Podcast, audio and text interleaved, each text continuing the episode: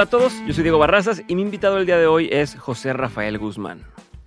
José Rafael Guzmán es comediante, documentalista y locutor. Es conocido por su programa Apaga la Tele en la estación de radio venezolana La Mega y por su participación como reportero en el programa Chatein TV. José Rafael se ha distinguido por hacer comedia de temas tabú como la sexualidad, la religión, las injusticias y otra serie de temas que en este episodio vas a descubrir. En el cine, José Rafael debutó siendo parte del documental Fuera del Aire y en enero de 2019 creó un documental llamado Caminantes, en el que cuenta la travesía de los migrantes venezolanos al salir desde Venezuela hasta Bogotá con muy pocos recursos. Este documental se ganó la admiración de muchos al grado de ser adquirido por Nat Geo para su transmisión en Estados Unidos. Recientemente hizo un viaje a África para grabar otro documental comedia con los refugiados de Guinea-Bissau, que cuando grabamos el episodio apenas estaba por hacer. El 6 de octubre va a lanzar una audioserie con Spotify titulada La cárcel no da risa, donde hablará de los dos meses y medio que pasó en la cárcel de Texas luego de haber sido arrestado por traer una pipa con marihuana. Esta historia tiene el objetivo de contar una de las experiencias más fuertes de su vida a través de la comedia. Sin más, espero que mantengas tu mente abierta durante el episodio. Estoy seguro que vas a reír, vas a pensar, te vas a motivar y seguro te vas a asombrar con lo fascinante que es la personalidad de José Rafael. Ya, ya empezamos, pero Ah, voy a entrar así de lleno, aprovechando eso que estás mandando ese mensaje. Ajá. Y también escuché eh, en un episodio de Escuela de Nada, por ejemplo, Ajá. eh, cómo hablabas de... Es que la, es la mamá de Ignacio. Este, Ah, es, el, ok. este es el hermano de, de Ignacio. Ok. O sea, lo que pasa es que pero Nacho no está ahorita aquí. no, Nacho está ahorita en, no sé si Madrid o Barcelona, pero está ahorita en Europa. Yo estuve allá ahorita también, no nos pudimos ver, pero yo llevo trabajando con, a ver, es como algo que me caracteriza, que yo trabajo con, con gente y esa gente queda amigo para siempre, porque hay, hay gente con la que tú trabajas y no lo quieres ver más nunca. Y tú dices, buenísimo, que te vaya bien en la vida, no te quiero ver más nunca. Pero hay gente con la que tú trabajas y aunque se corte eh, la relación laboral, porque evidentemente pues los caminos este, toman eh, direcciones diferentes, no, no es un, no es digamos un, un corte de una termi- como una terminada laboral, sino más bien es como que bueno, ya no trabajamos juntos, pero quedamos amigos porque lo que logramos juntos fue increíble y nos acordamos cada vez que nos vemos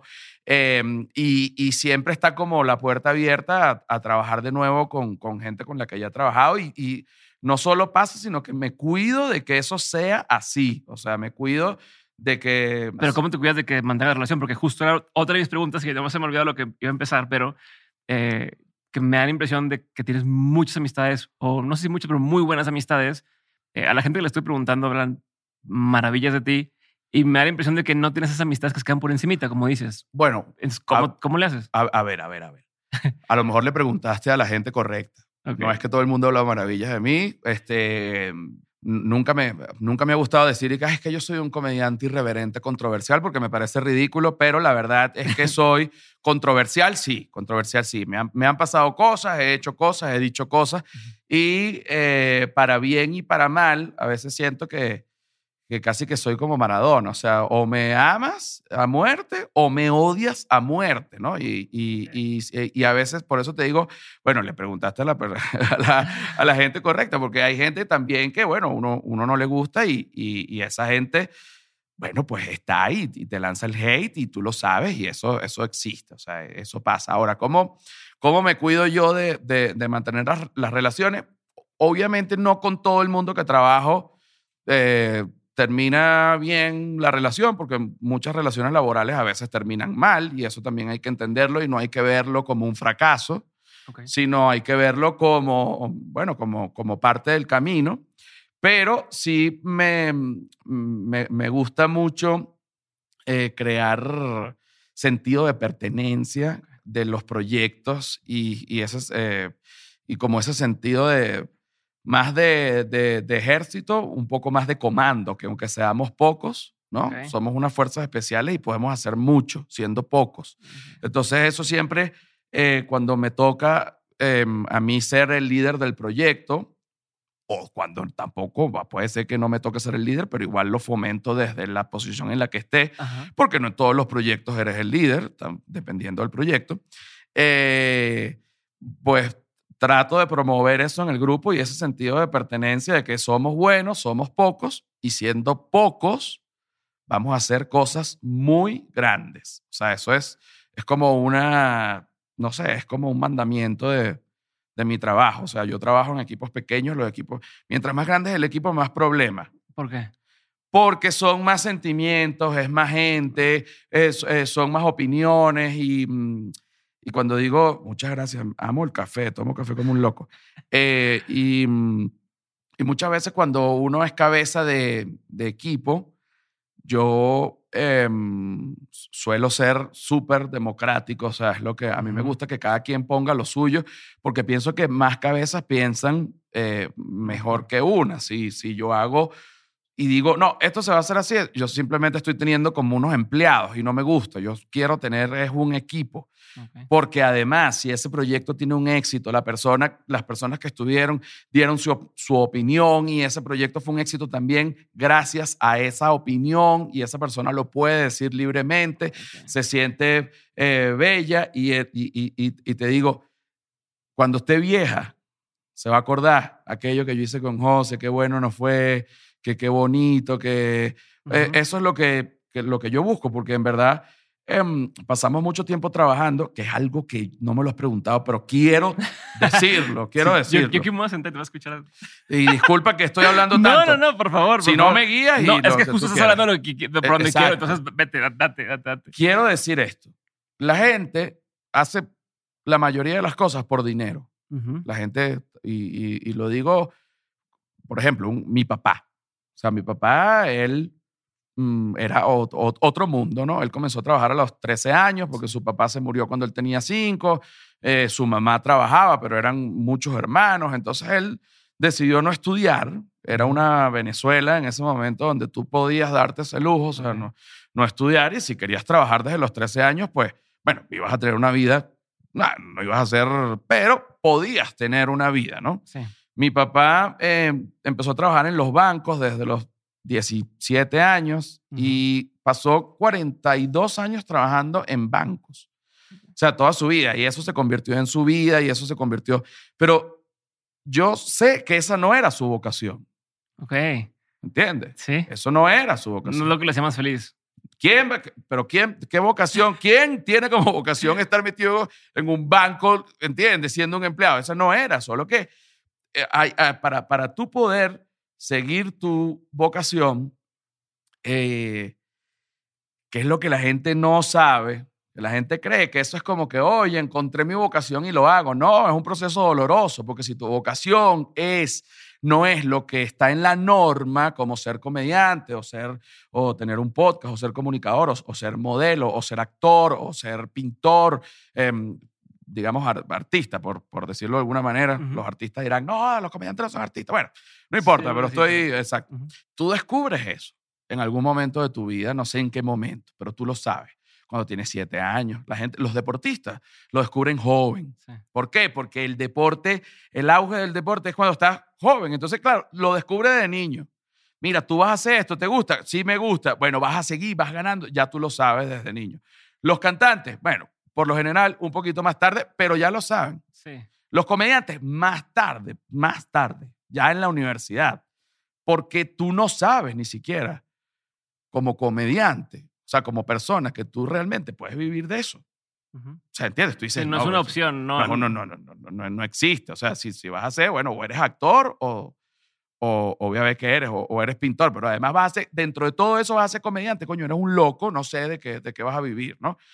Eh, entonces, cuando yo me di cuenta, fue un proceso doloroso dedicarme a la comedia, a pesar de que era un proceso a la vez liberador, porque es que los procesos, que eso es otra cosa que la gente tampoco entiende y que yo tampoco entendía, que, que para los procesos de transformación, coño, son incómodos y duelen, porque es como cuando tú estás en la universidad, que en la universidad hay un momento que, que te cuesta, que no puedes, que a lo mejor te reprueban una materia, pero que al final lo pasas, pero sí pasaste a pesar de lo bello que fue, pasaste tu momento incómodo. Un proyecto tiene sus momentos incómodos porque son procesos de, no solo estás haciendo un proyecto, tú te estás, el proyecto está haciéndote a ti también. Ajá. Entonces, eh, esos procesos de, que, que- que tú vives eh, eh, son dolorosos. Y por eso, y por eso, es que hay que escoger bien los proyectos. Porque todo proyecto, porque todo proyecto, ¿verdad? Te genera bien y mal. Ujú. Es decir, al final todo te genera bien porque te va haciendo. Pero, por ejemplo, la vida es corta. Ok. Y ahorita hablabas del dinero, ¿verdad? Entonces no sé si... Va, esto va para allá. Solo que yo arborizo. No, yo ya sé que sí, pero... Sí, eh, sí. La vida es corta y por eso hay que escoger bien. Porque uno piensa, no sé si tú, pero ya yo dejé de pensar así hasta hace muy poco, pero yo, pens- yo no sentía que yo me iba a morir. Obviamente uno sabe que uno se va a morir, pero uno no piensa que se va a morir porque uno está joven. Pero yo acabo de cumplir 40 años, no me siento viejo, me siento joven, o sea, me siento normal, como todo el tiempo. No me siento ni mi cuerpo peor, ni mejor, ni mi mente. No me interesa nada. Lo que sí sé es que en 20 años voy a tener 60 Sí. años y ya voy a ser un señor. Entonces, es 20 años es la mitad de lo que ya yo he vivido, que me parece corto. Ajá. Que me parece corto lo que yo he vivido. Digo, coño, pero me parece corto. 40 años han pasado. Me parece corto. Entonces, lo que me queda de juventud, digamos, son 20 años. Entonces ya Sí, yo no... O de tiempo productivo. toda- Bueno, en el caso de los comediantes tenemos la, em, ventaja. la ventaja de que a medida que tú vas viviendo más, tienes mejores insights, tienes mejores reflexiones, porque vas viviendo más y por eso el público, el comediante va envejeciendo con el comediante. Porque, porque un comediante viejo habla con una profundidad que un joven no le puede llegar. Claro. Porque, porque el joven, imagínate, un- alguien de 17 años, no, estoy teniendo, ¿cuáles son los problemas? No, quiero tener un coche y tengo mi primera novia que me montó los... co-". Eso ya uno, imagínate, ya uno está pensando en la muerte, hijo. Este, entonces, es por eso que, que, que, que el, el- el público en- en- envejece con, bueno, con el comediante, que me perdí de, de la idea. Pero el punto es que hay que escoger los proyectos, porque aquí voy, ya, Ajá. ya, lo, ya lo agarré. Porque el dinero es lo, ah, la gente dice, el dinero no lo es todo. Esa gente que dice que el dinero no lo es todo es porque tiene mucho dinero. ¿no? Ok, es muy fácil decir que el dinero no lo es todo. ¿Sabes cómo la gente que tiene mucho dinero se da cuenta que el dinero no lo es todo? Porque tiene ese poco dinero, igual tiene las infelicidades de todo el mundo, que no se van con el dinero. ¿Cuáles son? Las depresiones, los momentos difíciles, los proyectos, la, la, la transformación es incómoda. Cada paso que tú das para evolución es como cuando una, eh, ¿cómo se llama? Una oruga se va a ser mariposa, coño, se tiene que meter en una cosita, le salen las alas, le- estoy seguro que le dolerá alguna bichita y hasta que es mariposa. Entonces es, es, es difícil. Por eso, cuando la gente hace proyectos solo por dinero, es un gravísimo, gravísimo, gravísimo error. Porque ese proyecto que fue solo dinero no tiene alma, sino solo es dinero. Y no solo tú estás haciendo ese proyecto por dinero y dices y ya. No, porque ese proyecto también te convirtió a ti en algo que es como una especie de mercenario maldito que haces cosas por dinero y ya. Que no es prostitución, no es. Que no es este, que vas a matar a alguien, que no es. Pero dentro de lo que tú haces, eres un sicario de la comedia. Y ese tiempo, porque la vida es corta y la religión, todas las religiones nos dicen, no, que cuando uno se muera, la, el cielo es lo mejor. Eh, Ahí es que empieza. Coño, entonces vamos a morirnos todos. Una no, no hay más. No es que yo no crea en Dios. Es que, es que, bueno, es que no hay más. La gente tiene una percepción porque es más fácil para uno. Yo también la tengo. Uno se muere, va al cielo, se encuentra con su mamá, que también se murió. No va a pasar. Te mueres, te moriste. La vida es una chao. La reencarnación, por ejemplo, el que lo crea, el que no lo crea. A mí me gusta creer en la reencarnación, pero realmente que esté comprobado que coño, que yo sí fui Gengis Khan y estoy aquí. Sí. yo, yo fui el general Patton y estoy aquí. No lo sé, no lo sé. Entonces, la gente le gusta pensar en eso para poder darle una continuidad a la vida después de la vida. Como que no, yo me muero, pero después reencarno en un perro No y gozo una voz. No es así, no es así. Uno se muere y ya. Entonces, por eso hay que escoger los proyectos que sean la pasión, porque uno pasa tanto tiempo trabajando que es mejor trabajar en algo que tú disfrutes y que sea tuyo a trabajar en algo que no disfrutes y que además es el proyecto de otro. Ok. Eso es absurdo. No, yo estoy feliz. ¿Por qué? Porque trabajo en una empresa. Bueno, ok, trabajas en una empresa. Pasas 30 años trabajando. ¿Fuiste feliz? Ves el viejo. No sé qué, perdí todo, ya no. Chao. Lo vi, lo sé. Lo sé. ¿Entiendes? Si ya te vas a matar nueve horas diarias trabajando para otro, trabaja nueve horas diarias trabajando para ti. Ok. ¿Entiendes? No Pero ¿cómo, cómo, ¿cómo le contagias eso a tu equipo?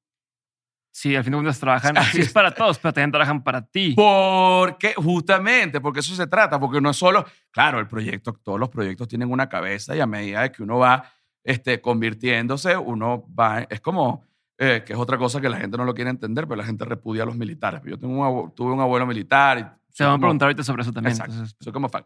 La vida es como un gran ejército, ujú, donde la gente tiene rangos. Tú tienes un rango ahorita ujú. y yo no sé cuál es. Dictador del equipo. Dictador del equipo. No, tú eres el capitán de tu equipo. Ujú. Pero cuando tú sales, ¿verdad? Este es tu equipo, aquí nadie te va a dar un golpe de Estado, tú tienes tu rango, tu chapa, tú- usted lo oye todo Latinoamérica, usted es un capitán de Latinoamérica. Ajá. Pero hay otros capitanes también. Pues, eh, no sé, Chumel, capitanazo de su equipo, este, ta, ta, ta. Eh, Richo Farrell, capitanazo de su equipo, que ta, ta, ta. Em, eh, Coco Celis, capitán de su equipo, to- todo el mundo.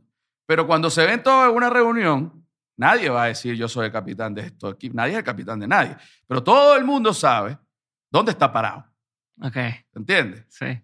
No nos vamos a caer a, a mentiras. Eso también me pasa a mí este, con otros comediantes. O sea, no, no, no pasa nada. No es un tema ni de envidia, ni de rabia, ni de, ni de... No te compares. Cuando la gente dice, no te compares. Bueno, no te compares para echarte látigo. Pero, coño, ¿cómo no vas a ver que el otro está Claro. mucho más? ¿Y por qué yo no estoy tan alto?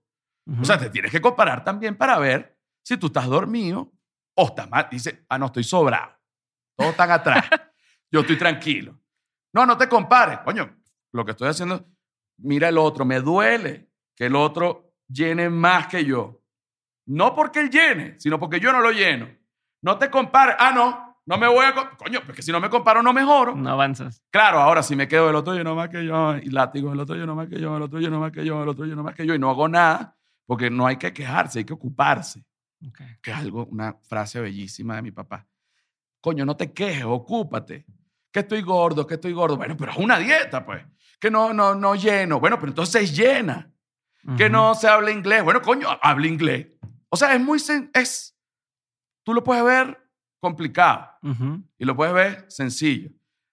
Si a ti te hubiesen dicho, cuando, cuando tú dijiste, yo me voy a dedicar a esto, y yo te digo, yo viajo al pasado, yo te, más joven. ¿cómo estás? Mira todo lo que vas a tener que hacer paso por paso. Primero, serían hojas eternas. Eh, una así. Y este paso va a ser difícil para ti porque además te vas a ver enfrentado con no sé qué. En este momento vas a tener una eh, pérdida amorosa porque, bueno, también termina. Entonces vas a querer dejar esto, pero eso no se puede. Vas a tener que vencer esto para luego poder hacer esto. Y en ese momento entonces va a crecer esto porque además, entonces las redes sociales. Si yo te doy eso en una lista, tú no haces esta vaina. Tú no estudiaste. Tú no fuiste a una universidad de Cambridge a estudiar podcaster, Hansbridge, nada. Simplemente hiciste la vaina. Ajá. Entonces, coño, hagan, hagan, hagan. No estudien tanto, no hagan tanto curso. No, nadie nunca está listo para hacer lo que va a hacer. Dime quién coño está listo para hacer lo que va a hacer. Tú estabas listo para empezar el podcast con todo lo que ha mejorado. No, no. Si ahorita tú te juzgas al primer día de este podcast y dices, por favor, mátenlo, sáquenlo. No, no sirve. Claro. Lo que tengo más presente, más que eso, tengo más presente cuando, cuando ser papá. Yo tengo dos hijos. Y el tema de, es que no estoy listo para ser papá, nunca vas a estar listo. No, nunca vas a estar listo. Nunca vas a estar listo. No, es que no, no estoy listo porque resulta que ahorita los, la- la- la- los ahorros no me Ajá, dan. Nunca. No, bueno, los ahorros nunca van a dar. O sea, es, es, un- es un poco eso. Ok, pero a ver, me voy a regresar porque de lo que hablaste hay muchas cosas que deben usar. Y específicamente ahorita lo que estás mencionando de haz tus propios proyectos y no trabajes en los demás. Tú durante muchos años trabajaste en proyectos de otra gente. ¿Cuándo así aplica y cuándo no? Ok. Ok, porque por ejemplo, Luis Chatén, tú trabajaste con él un tiempo. Ah, No, bueno, imagínate. Bueno, mucho tiempo, pero Claro. ahora, te- ahora día vi una entrevista del 2020 cuando salió Caminantes y te dice, vente, vamos a, o sea, te, te entrevisto para que hables de tu proyecto, ¿no? no a cierto punto esa, esa relación se ha mantenido al grado de puedo contar con, con el apoyo de esta persona en mis proyectos que ahora sí ya estoy haciendo por mi cuenta. Claro, porque cuando tú trabajas en un equipo, eh, por ejemplo, bueno, el mejor ejemplo, yo, ok, yo llegué a la televisión en Venezuela, en el programa de Luis Chatén. Era el programa de humor más visto, no solo el programa de humor más visto, era el programa más visto de la hora, era, era de 12 a 1, de 12 de la noche a 1. Era un late night que inevitablemente se convirtió básico, bueno, solo en humor político, había muy poco de... Y éramos un equipo donde el, el capitán era Chatén, los demás éramos reporteros y además guionistas. Y de, de, repente de la noche a la mañana, pero fue de la noche a la mañana, pasamos de ser un programa de comedia a ser los enemigos del gobierno. Pero del gobierno, tú dices, pero esto no es una dictadura gigante como nosotros lo estamos, pero ¿por qué no? Pero por, por qué nos dan bola? O sea, en vez de sí, dejarnos, pero ¿por qué no? Bueno, salía hasta, o sea, Chávez antes de morirse dio la orden que por favor que no volvieran a hablar más de él en ese programa. O sea, ya era eh, okay. O sea, fue... Éramos, éramos, unas estrellas, papá. Okay. Éramos unas estrellas. más que estrellas, porque éramos como una especie de... de comediantes políticos. Imagínate tú. Como un crítico de la... Como, una, como un crítico salvador. Ok. No, más, obviamente más chatén era que... Pero los, los demás, bueno, pues también éramos, éramos parte del proyecto, éramos, estábamos ahí. Eh, y para responder tu pregunta, que tú dices, bueno, si vas a... Entonces, coño, ¿cuándo, cuando uno trabaja para uno y cuando uno trabaja para el otro? Porque uno también tiene que saber lo que es una oportunidad y lo que no, y ahí es donde también tienes que controlar el ego. Okay. O sea, yo venía del mundo de la odontología, te cuento sí. esto como ejemplo. Yo era odontólogo, en donde todo es con anticipación. Tengo una cita. Ah, bueno, yo, te, yo quiero una cita. No, para hoy no. Dos días después, para yo planificar, pues tengo que acomodar los instrumentos, porque no sé qué. Todo es como mucho más planificación. Uh -huh. Cuando me llamaron para estar en el programa de Chatén, yo ni siquiera entendía la dimensión de lo que yo iba a hacer. Primero, porque era odontólogo. Uh -huh. Segundo, porque iba a tener que aprender a ser guionista. Okay.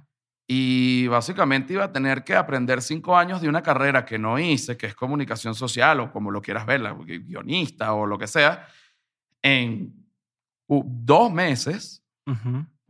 porque si no me votaban y ya yo había dejado la odontología. Okay. Entonces ahí es donde tú... ¿Por qué te buscaron a ti?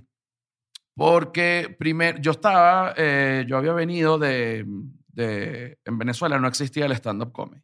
Uh -huh. Existía, pero nadie sabía que existía. Solo habían como digamos, comediantes de una generación como de nuestros papás, uh -huh. que lo hacían, pero que sí tres. Okay. Entonces, ese monopolio lo tenían ellos sin querer tener un monopolio, no los estoy criticando, ojo, así. No había un así joven, fue. no había, así fue. Todos ellos venían de un programa de televisión venezolano muy, muy, muy, muy, muy famoso, que el chavismo también cerró, este, que que, que, bueno, que son las cicatrices que tienen los venezolanos, pues son programas de 80 años, 60 años, 50 años, y que todo, hay una historia, hay un equipo, hay, y, y que, que, corten todo eso así de la noche a la mañana es, es fuerte, hay que vivirlo para, para entenderlo. Pero solo había como tres, cuatro que hacían eso. Después, George Harris, uh -huh. que ahorita es, eh, bueno, imagínate, el, el, magnánimo de Miami, uh -huh. eh, empezó a hacer las noches de micrófono abierto en un bar. Uh -huh. No iba mucha gente, es una cosita. El venezolano no te entendía que era eso. Como que, ah, no, que todos van a echar chistes.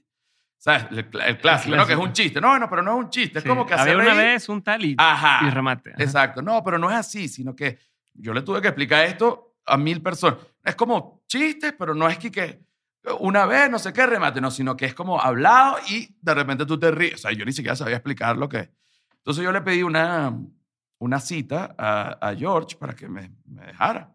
Y él me dijo, escríbeme este mail. Y él me escribió así una servilleta y me lo dio. Yo esa servilleta la tengo en mi mesa de noche de Caracas. Okay. Todavía. El mail viejo de George. Y yo le escribí y entonces él me dijo, bueno, ven tal día. Yo fui.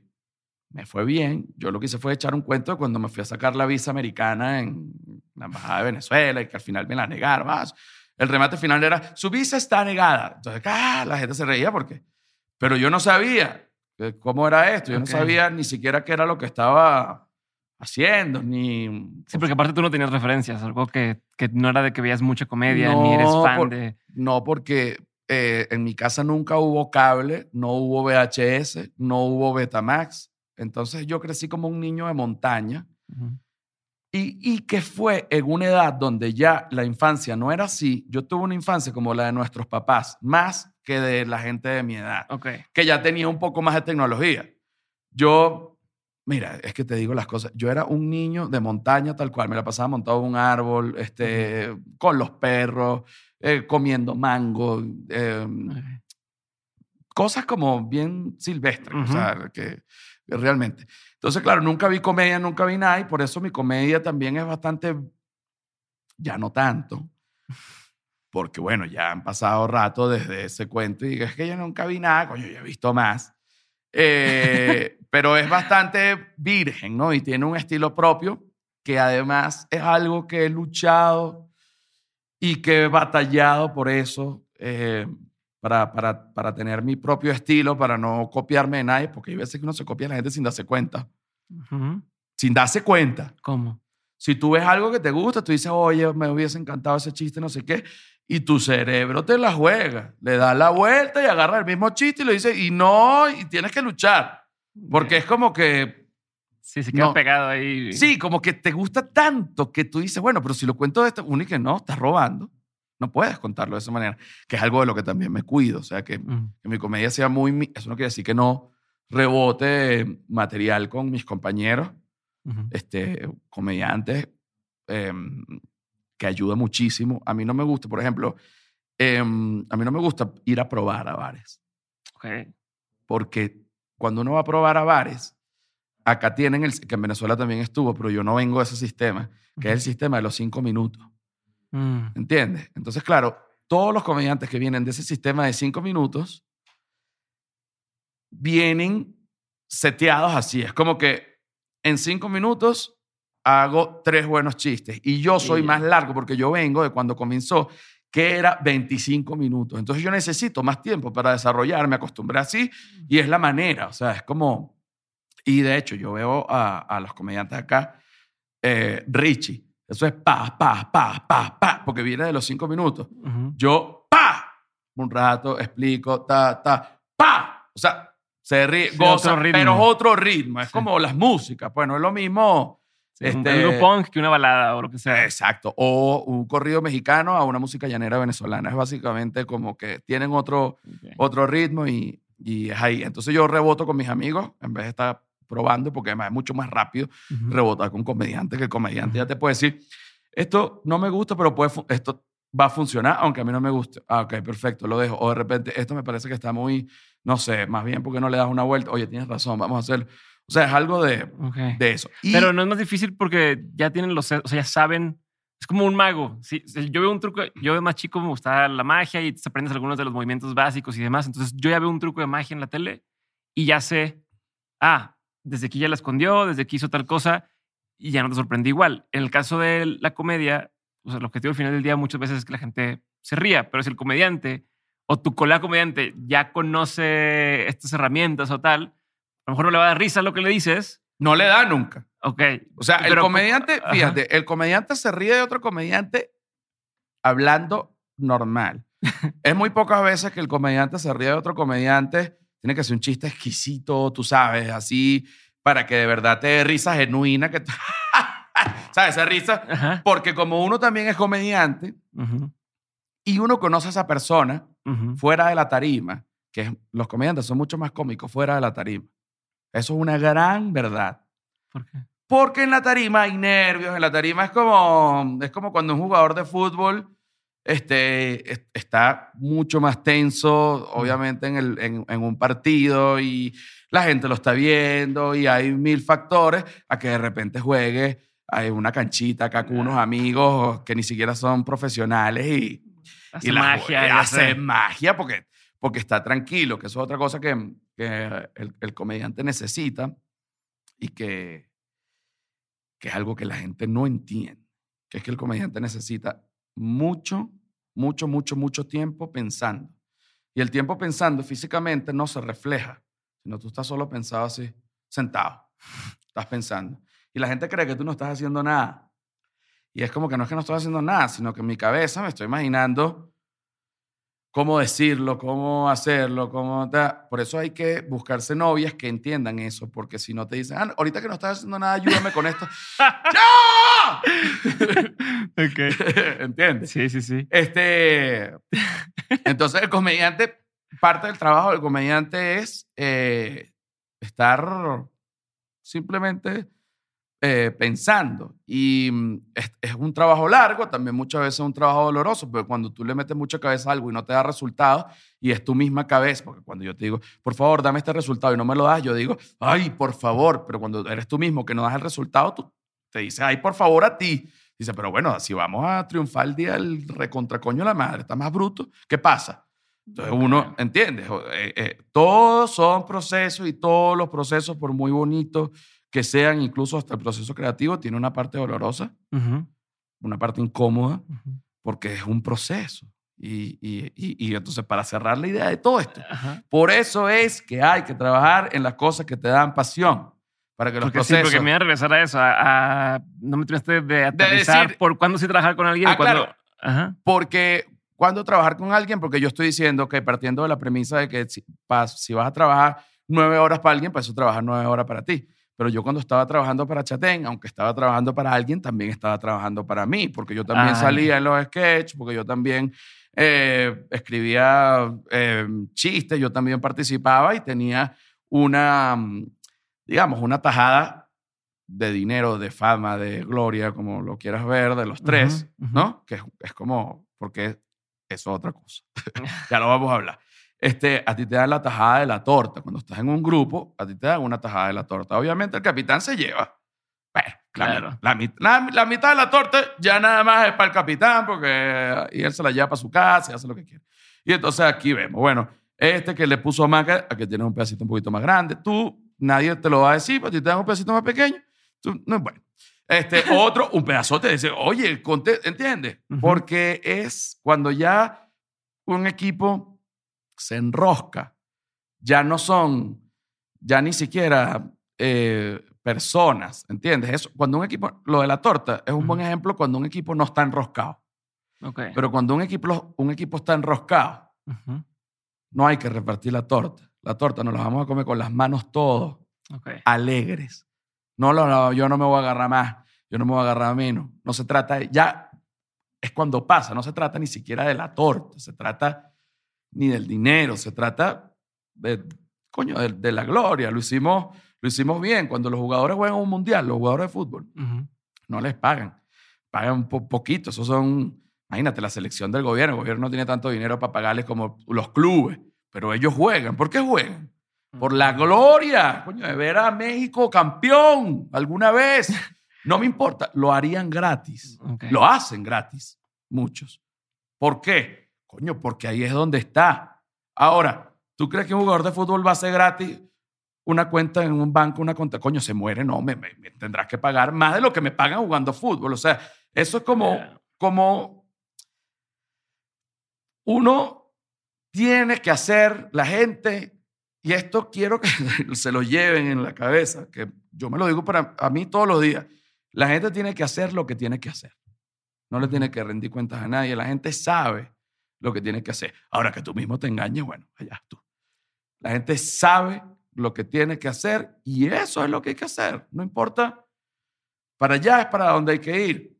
Porque si yo hago los proyectos solo por dinero, cuando esté viejo voy a estar triste. Voy a tener dinero, si es que, si es que, Ajá. pero voy a estar triste. ¿Cu- ¿Cuándo te diste cuenta que lo que tenías que hacer era esto? Porque sé que estabas en odontología, antes estabas en otra cosa.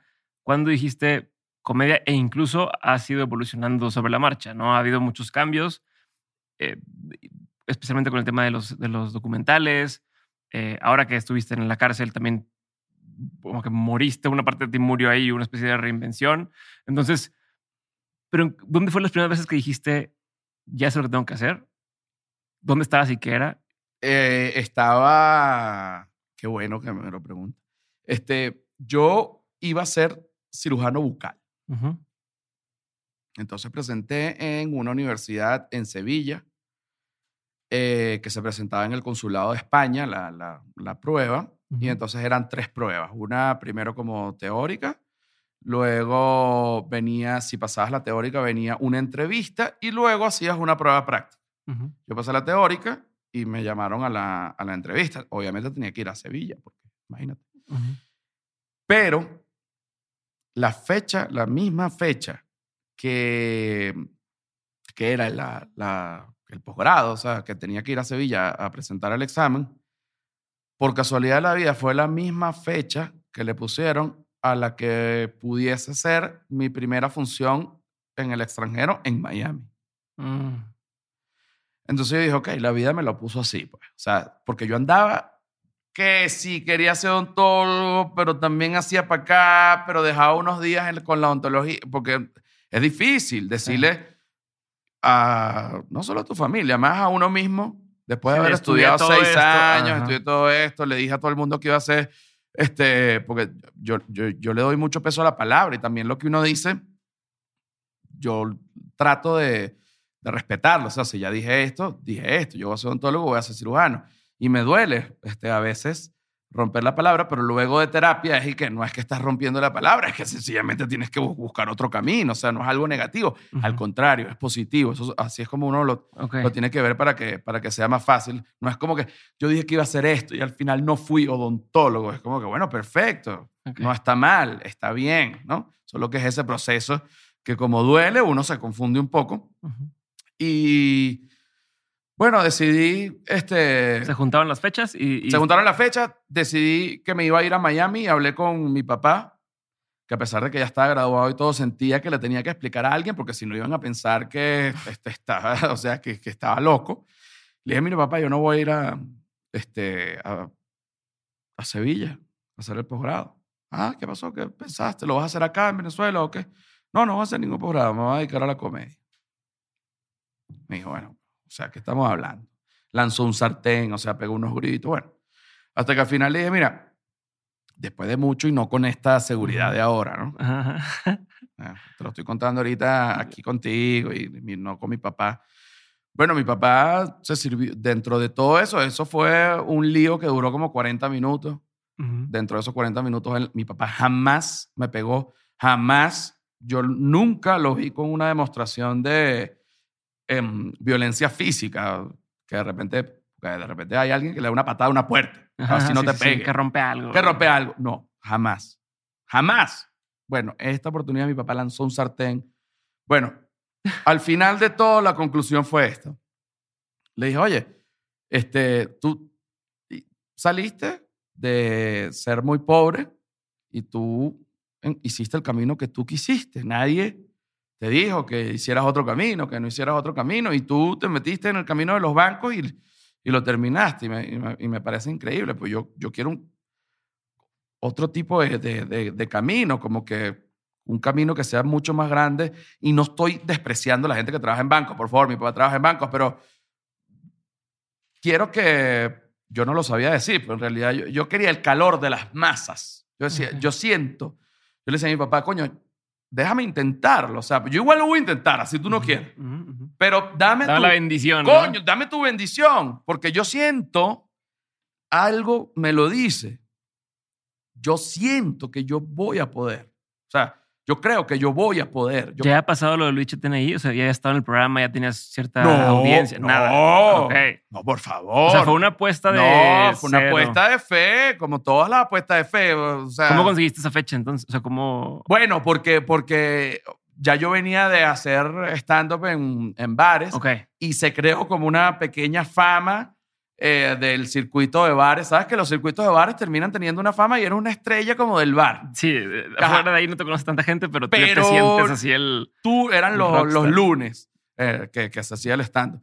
Los lunes, ahora, nadie me conocía, pero yo iba para ese bar. Todo el Rockstar. mundo, rockstar, vamos, te has presentado hoy. No, solo vine a ver cómo estás, ¿sabes? Es muy pequeño, Te pero dices, regalaban de tomarte, así. todo. toma un trago, siéntate aquí, José, habla conmigo, aquí, y todo, no solo yo, o sea, este, era como, como, como nuestro bar, ese bar ahorita ya no existe, ya cerró todo, Ujú. este, pero, pero era, o sea, yo decía, lo que hay que hacer es hacer esto más grande, o sea, esto, esto, si ya yo hago reír, ah, me acuerdo que el bar era como, no sé, cua- 40 personas, algo así, era pequeñito. Sí. decía, si yo hago reír 40 personas, ¿cómo no voy a hacer reír, supongamos, a 60? Es lo mismo, solo que más grande. O sea, después yo decía, después subí un poquito más, porque entonces abrieron otras salas del bar, entonces ya eran como 60. Entonces, ¿ves? Un poquito más grande. Lo que hay que hacer es hacer esto cada vez más grande. Entonces se creó un grupo que querían hacer una, esto fue otra, otra anécdota buena venezolana. En Venezuela no existía el stand-up, entonces cuando, se, cuando el stand-up creció a tal punto que ya no, no, cabía. no cabía en los bares porque, porque ya tú sabes que hay más, hay gente que decía, necesito un lugar, pero las salas de teatro no querían darle espacio a los stand-uperos porque el stand-up no es teatro. Entonces, los stand-uperos tuvimos que teatrizar el stand-up. O sea, nosotros agarramos, este, se creó una, un grupo que era el profesor Briseño, Led Varela, George Harris, iban a ser ellos tres. Pero luego George Harris se fue a Estados Unidos. Entonces dijo, a mí métanme como un video y metemos a uno más. Me llamaron a mí. O sea, yo fui el último convocado de la selección del milagro. Eso fue la selección del milagro, ¿viste? Eh, llegamos y entonces hicimos una obra de teatro, que no era una obra de teatro, eran tres tipos haciendo stand-up con uno entre cada uno en video, pero teníamos un principio, salió un humo. Este, si le metías detallitos para claro, como que para que fuese al final era como un mono. Entonces, no, pero esto está. No, esto es un monólogo. Y los monólogos se hacen en, los, teatros. Y entonces los teatros también empezaron a ver que porque el teatro nunca ha dado tanto dinero, que es la verdad, pero el stand-up sí. Entonces los teatros empezaron un poco a permitir, pero no, tú nunca podías decir, eh, José Rafael Guzmán stand-up, no. José Rafael Guzmán tiene su obra, Mi País, Tu País, junto a no sé qué, o la, cuando saqué después otro que se llamaba No Quiero Show, José Rafael Guzmán con su obra, No Quiero Show, pero era un stand-up realmente. Pero nomás por chingar, o sea, qué ganas de no decirle así. Sí, yo, yo era, vamos, que en Venezuela yo tuve un momento, fui una estrella de la radio, te digo también. ¿no? Sí, sí, sí. Y, y yo llamaba para los teatros. Y yo decía, mira, que quiero pedir una fecha para un stand-up. No, teatro no es stand No, pero ¿cómo que no es stand Al aire, ¿no? Y después me llaman, no, que cómo nos van a hacer eso. Nosotros como teatro nos están odiando. No, es que lo estoy odiando soy yo. okay. Pero a ver, pero entonces dices, hiciste esta decisión de quedarte con el show de Miami. ¿Que ¿Cómo llegaste al show de Miami? No me terminaste de decir. Porque cuando hicimos esta obra de teatro, que lo que era un stand-up, esto en Venezuela fue un suceso. No cuando salió, porque cuando salió como que, ah, fue un suceso porque no existía ni en teatro, ni stand-up, ni nada de comedia que fuese parecido a tres tipos haciendo stand-up. ¿Entiendes? Básicamente. Entonces, eh, empezó a llenar y a llenar y a llenar. Era una sala de 240 personas. Y se llenaba, y se llenaba todo. O sea, era viernes, sábado, domingo, viernes, sábado, domingo, viernes, sábado, domingo, viernes, sábado, domingo, eterno, eterno. Vamos a hacer otra temporada, viernes, sábado, domingo, viernes, sábado, domingo, hasta que dijimos, vamos a girar el país. Giramos el país y ahí fue donde empezamos a llenar ya, coño, cosas que tú dices, bueno, aquí caben 800 personas, ya son 800. Y entonces ya tú, ya tú sentías, este, recuerdo que una vez te la suelto porque me acuerdo esta anécdota, estaba en una ciudad, la segunda ciudad más importante de Venezuela, se llama Maracaibo, es como decirte Monterrey acá. no sé si es las, porque la gente entonces, la segunda ciudad es Oaxaca. Bueno, yo no sé, pero más o menos para ponerte ese ejemplo. Este, y yo salí y Imagínate, 800 personas. Nunca en mi vida yo venía a presentarme ante 240. Después fue mucho más, pero en ese momento yo decía, y yo me acuerdo, nos vestíamos todos igual, porque era una obra de teatro, ¿no? con una corbatita, una camisita blanca. Y yo antes de hablar, imagínate, fue tanto el que yo agarré y me, me, guardé el micrófono en el bolsillo y los ametrallé, les hice...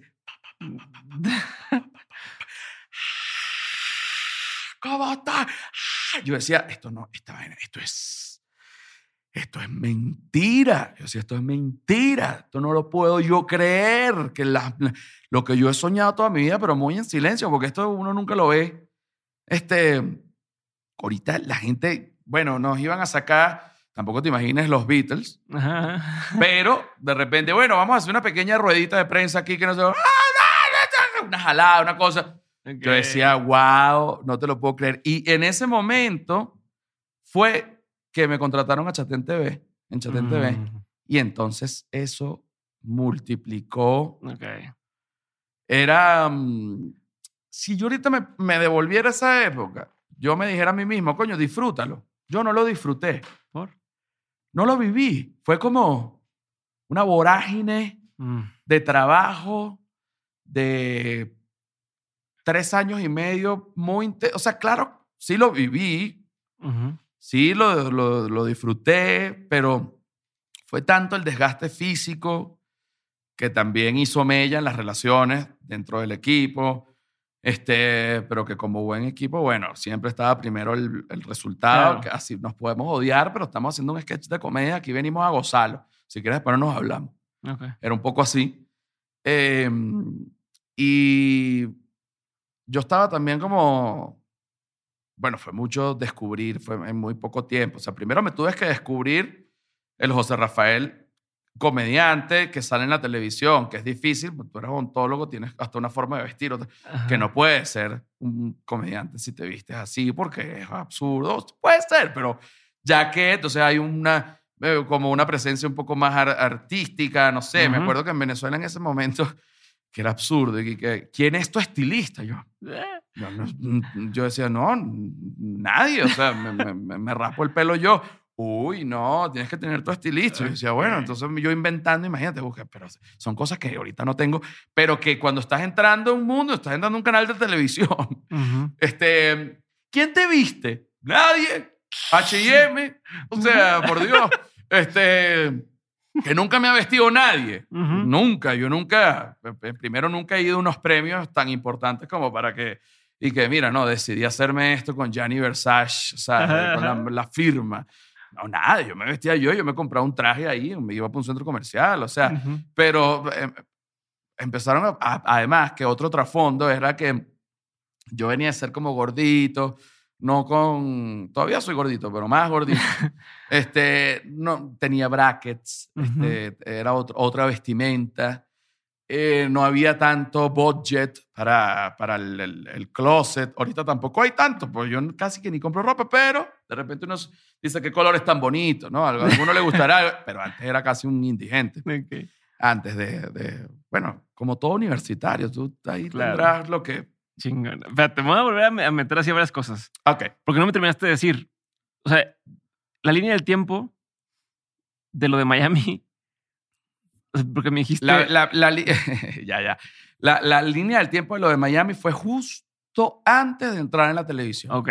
O sea, ya, ya empezaba a haber algo de éxito en estas giras en Venezuela y demás. No, exacto, ya lugares como más grandes. Y por eso Chatén dijo, voy a ir a buscar. Ok. Y tú seguías mientras estudiando, eh, aplicando y demás. Y fue cuando se, se juntó con el voy a tomar examen o me voy a Miami a lo que ya promete. Exacto, es como que yo me empecé a dar cuenta que yo le quitaba tiempo a la odontología y se lo daba a la comedia hasta que dije, mira, no me puedo engañar más, hablé con mi papá y fue cuando le dije que el- la conclusión es Ajá. de todo esto es que es que yo lo quiero intentar, tú fuiste un tipo increíble, eres un tipo increíble, pero yo quiero ser un tipo increíble en otro aspecto, o sea, que la gente lo conozca y todo eso. Y, y tú sabes que es aún más increíble, le dije, ser el papá del tipo increíble. Mm. Esa vaina te va a llenar de felicidad. Y yo voy a hacer todo lo posible. Y si no, al final ya yo soy odontólogo. Nadie me lo va a quitar. Vuelvo. Se quedó callado y me dijo, vamos a pelear juntos. Vamos a lucharla. Y desde ese momento, mi papá me planchaba las camisas. Claro, estamos hablando de un esquema familiar. Ya mamá había muerto, familia quebrada porque la enfermedad de mamá se llevó todos los ahorros. Y entonces, bueno, mi papá me planchaba las camisas me- mientras que trabajaba. Mira, te dejé la comida. Papá, mamá, infinito, o sea, sin problema ni nada. Ya yo estaba grande también, ¿no? Tenía eh, 21 años, pero, pero uno nunca está grande para que se te muera su mamá. No, claro. eso, eso es, eso es una cosa... eh, No, claro. y, y- es raro porque uno como... Es lo que pasa, pues la- las mamás al final son como, como los perros. Están y, no- y uno vive más que ellos, ¿sabes? Uno va a vivir la muerte de su mamá, es lo natural. Puede ser que tú ahorita te mates, ahí, te den un tiro, bueno, eso es una cosa distinta. Pero uno, socialmente, uno está preparado para vivir la muerte de sus padres. Lo que no está preparado nadie es para vivir la muerte de un hijo. Claro. Eso yo he visto. Las, las mamás no lo. Nunca. Nunca vuelven a ser igual. O sea, eso sí es, te lo digo. Y, y ahí es cuando uno se da cuenta como hijo que uno no es que uno vive su vida y ya. No, eso es una estupidez pensar así de adolescente. Es que, maricos, si, si la cagas y te mueres, va a sufrir una gente horrible que no se lo merece. Entonces, uno se tiene que cuidar por uno y un poquito por los demás.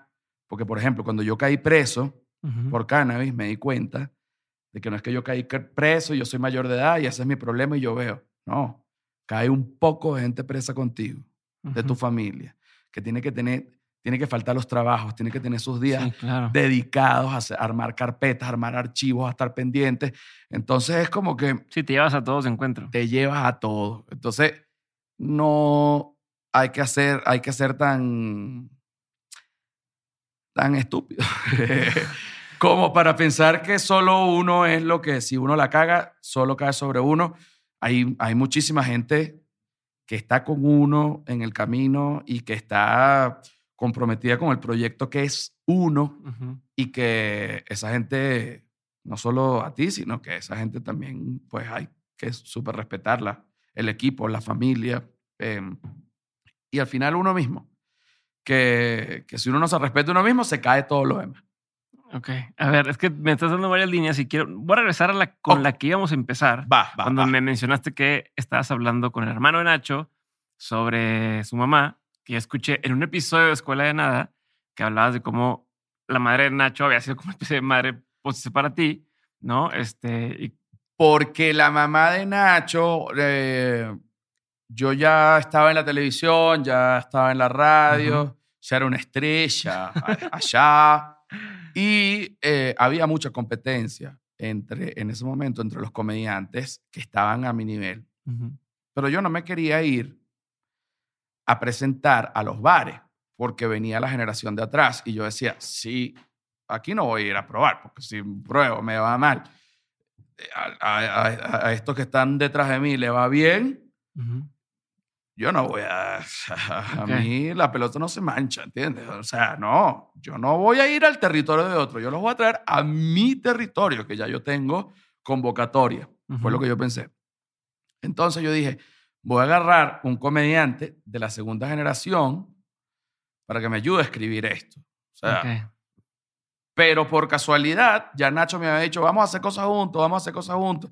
Y Nacho siempre es muy insistente. O sea, yo, por ejemplo, a mí, yo, si tú me das tu teléfono, yo, tiene que ser que tú me escribas, porque yo, yo siento que es que te estoy fastidiando, que si de repente Ya. que mira, que... Entonces, pero Nacho no le importa. Nacho le escribe hasta el- a Biden. O sea, Ujú. yo, mira que vamos a hacer cosas juntos. Bueno, yo tengo un proyecto. ¿Cuál es tu proyecto? Tengo mi stand. Yo me lo escribí, pues. Y vemos qué sale. Si hay química. Ya cuando íbamos por la mitad, yo dije, ¿tú quieres ser el abridor de esto? O sea, como eterno. O sea, Rafael Guzmán y abridor Nacho Redondo. Así van hasta los flyers. Todo. Porque de verdad que estuvo conmigo en el proceso. Em, y Nacho estaba, necesitaba, sin duda, como esa pieza que le podía dar yo, que era ese, ese boost Sí. de, de- sí, como de, de fama, pues. mucha más gente que lo viera para que él pudiese demostrar lo que... Sí, un empujón para Un que lo- empujón, un empujón. Exposición. Exacto, exposición, ¿no? Entonces era como un ganar-ganar. Y bueno, eso se convirtió en más de 300 fechas, o sea, eso fue muy bonito, llenamos todo lo que se nos dio la gana, hicimos, bueno, desastre, hicimos todo lo que teníamos que hacer, o sea, fue un equipo muy bonito, de gente que hoy en día estamos todos por, así como este equipo, este, ya al cabo del tiempo, bueno, unos viven en España, Nacho y yo vivimos aquí, el otro vive en Miami, pero cuando nos vemos es como que, ¿te acuerdas de esas épocas lindas que, este, que es lo que, bueno, lo que, yo siempre fomento, pues, que es la, el sentido de pertenencia. Y en esa época, la mamá de Nacho eh, como mi mamá se había muerto, ella como que fue como instintivo, como que bueno, y que ella como muy maternal y yo siempre, entonces una vez ella me, me dijo, mira, yo te quiero dar las gracias por algo. ¿Por qué? Porque, bueno, porque si no hubiese sido por ti esa oportunidad que tú le diste, Ignacio no estuviese, que odio que digan eso. Porque eso es como si dijeran que yo no soy quien soy porque Chate me dio la oportunidad. Es como que, mira, rico, Chate me dio una oportunidad, pero yo después he hecho un poco de vaina solo. Yo le di una oportunidad a Nacho, pero Nacho ha hecho un poco de vaina solo donde yo no tengo nada que ver y ha tenido su éxito y, y no se puede decir eso. No se puede decir eso. Porque es injusto. Claro. Porque es como que, o sea, tú estás poniendo el éxito de una persona solo No, y porque de- además le diste la oportunidad por algo. O sea, no fue, por, no Claro. fue más por buena onda, fue porque oye, ves que la persona tiene talento y además hay un ganar-ganar. ¿Quieres ser? Sí quiero. ¿Tú sientes que vas a ganar? Sí quiero que vas a ganar. Bueno, cuando Nacho aceptó eso, yo le dije, de mí lo tienes todo. Tienes todo. Yo no ando que, que ya va, que si él, que entonces, que resulta, que la fama, que espérate, que si ya vas a trabajar, estamos aquí. Estamos en el, mi- en el- en el- en el mismo barco. Si se hunde, o sea, si yo me hundo, tú te hundes también. Y si tú te hundes, yo no me hundo. O sea, ¿quién, quién? O sea, hay que, ¿entiendes? También como ubicar a todo el mundo, así son las condiciones, esto es. Pero realmente no habían, la condición era como que muy general, era básicamente no ser un cretino, hacer reír a la gente, llegar puntual, que hoy no llegué, este, porque me perdí. Eh, era, eran cosas de muy, muy básicas y, y trabajar con, con corazón. Sé que suena cursi, pero cuando uno no le mete pecho, le mete corazón, porque al final también a veces los proyectos, por muy lindos y, y- y por mucho corazón que tengan, cuando ya so- comienzan a ser largos Sí. en trabajo, cansan. Entonces ahí es donde viene otra cosa que la gente tiene que tener, que es la disciplina que es, lo que, que, que es lo que te falta cuando uno va al gimnasio. Uno va al gimnasio ese primer día que uno dice, sí me voy a poner bien mamado. Ajá. Vas porque estás emocionado y vas al segundo día, está la emoción. El tercer día ya no está de emoción y vas como medio obligado.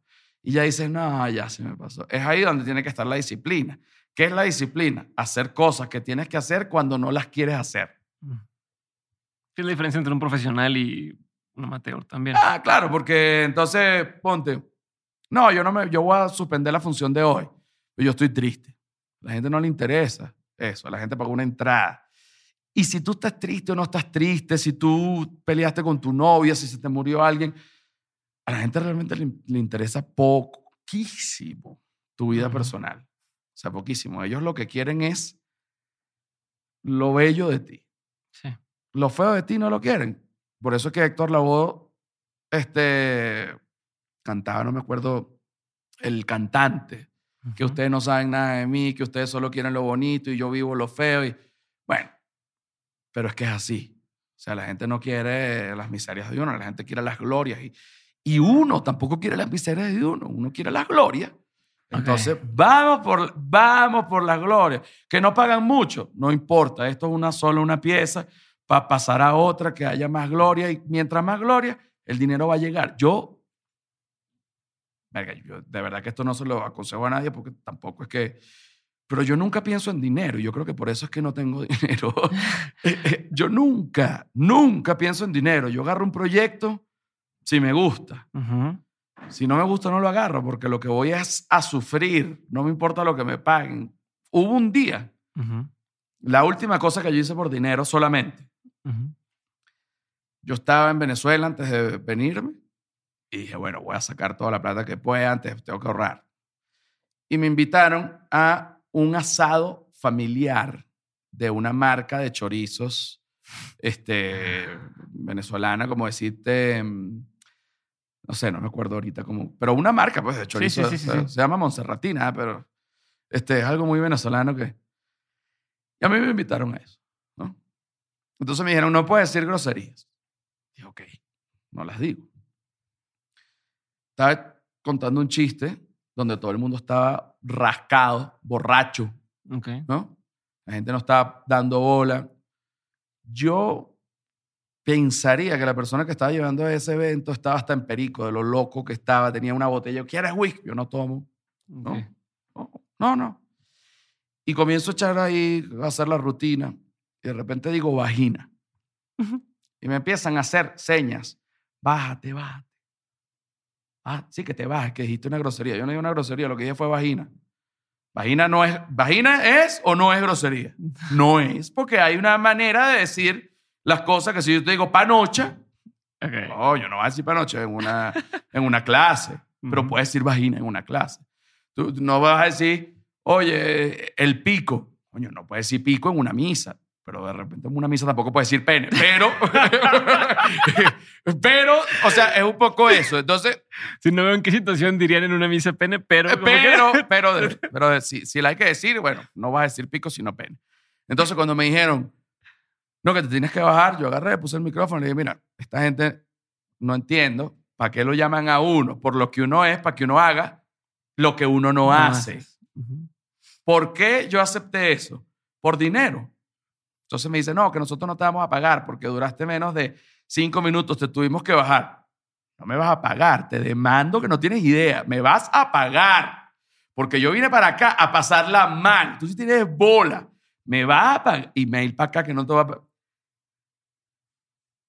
Nos vamos a matar. O sea, yo puedo, o sea, capaz no me voy ni siquiera a México. Yo prefiero dedicar toda mi vida A que me pagues. a-. Una, no es ni siquiera, no me importa, eran como 600 dólares, pero yo quería que ellos me dieran mi dinero por lo que yo hice y por lo mal que ellos me, me hicieron pasar. Entonces yo dije, yo más nunca hago nada solo por dinero. O sea, si no tiene una repercusión realmente laboral y para mi carrera, que yo sienta que de verdad no voy a ir, porque lo que voy a hacer es molestarme. O sea, entonces, no, no, no tiene sentido. Hay que hacer las cosas que de verdad uno sabe. No quiere decir que no vayan a costar, no quiere decir que uno no tenga que trabajar muchísimo, este, porque además los proyectos que son más fructíferos son los en los que uno trabaja más. No solo por lo que te da el proyecto eh, en cuanto a resultados, sino por lo que el proyecto te transforma Sí. todo lo que trabajaste, todo el empeño, toda la disciplina, todo eso. Eh, a lo mejor ese proyecto no dio tanto dinero, no importa, mira todo lo que dio. Dio un grupo bellísimo que te va a quedar para el resto de tu vida.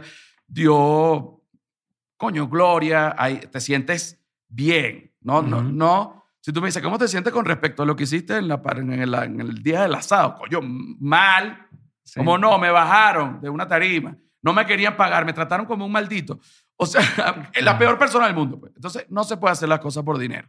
Porque cuando uno hace las cosas por dinero, el que te paga es el que te dice cómo hacer la cosa, que es lo que da más rabia.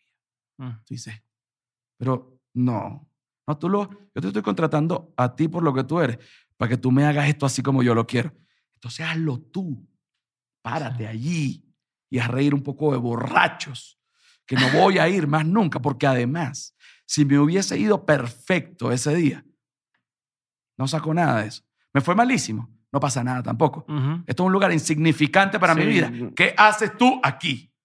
No haces más esto. Desde ese día yo, más nunca. No, que te vamos a pagar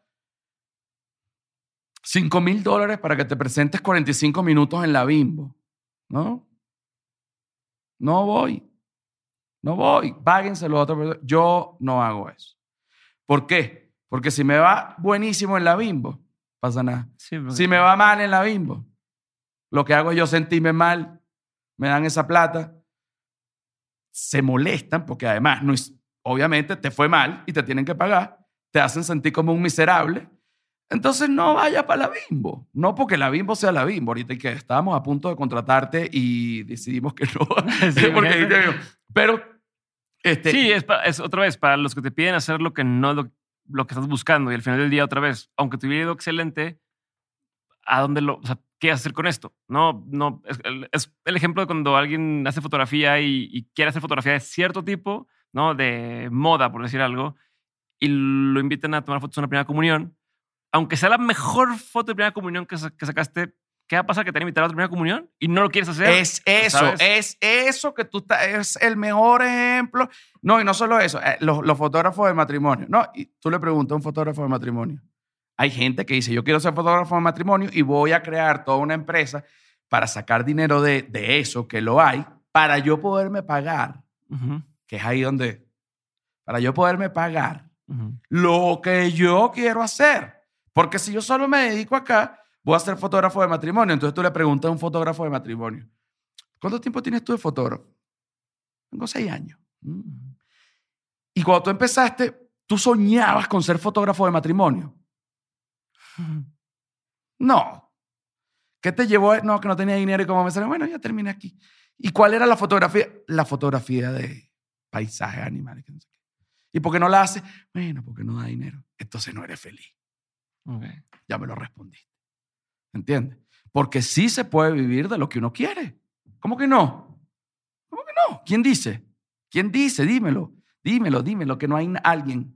No, no, se puede vivir la fotografía. No jodas, chico. No se puede vivir la fotografía artística. Claro, por Dios. ¿Se puede vivir de la fotografía de matrimonio? También. ¿Se puede hacer comedia? Sí. ¿Se puede ser inmigrante y ser comediante? Lo estoy diciendo yo. ¿Se puede tener un podcast? Ah, pues. ¿Tú estudiaste para esto? ¿Alguien te pagó? ¡No! Pero es lo que dices, lo de, que requiere cierto trabajo y sacrificio y transformación. ¿no? es la parte que dices que duele. Duele porque tienes que, porque el trabajo duele, porque porque la transformación duele y, y, y, lo que, el ejemplo que te puse, si yo te doy una lista de todas las cosas que tú tienes que hacer una por una hasta llegar hasta hoy, desde que tú decidiste hacer este podcast, sería un libro así y no lo hace. Me dices, bueno, no, a lo mejor prefiero hacerlo de otra manera, pues no sea tan difícil. No, pero es que yo vengo del futuro, tú, tú mismo hiciste esto. No, no, te lo puedo creer. No, sí. O sea... A ver, pero ¿y luego cómo decides ahorita empezamos hablando de, escoger los proyectos, ¿no? De escoger proyectos porque la vida es corta.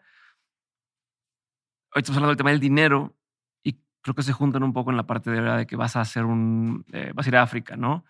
Eh, y que estás hablando de, de, financiarlo, no financiarlo, que te preguntaba, oye, ya conseguiste que a través de Patreon o otro lugar consigas la lana y me vas a empezar a contar algo. Te iba a empezar a contar esto, que, que es mi, mi no, no he podido resolverlo en mi cabeza. A lo mejor alguien experto en finanzas me dice, pues muy fácil. Este, o tú mismo, dices, no, mira, yo lo manejo de esta manera. Yo todo lo que gano, que es algo que,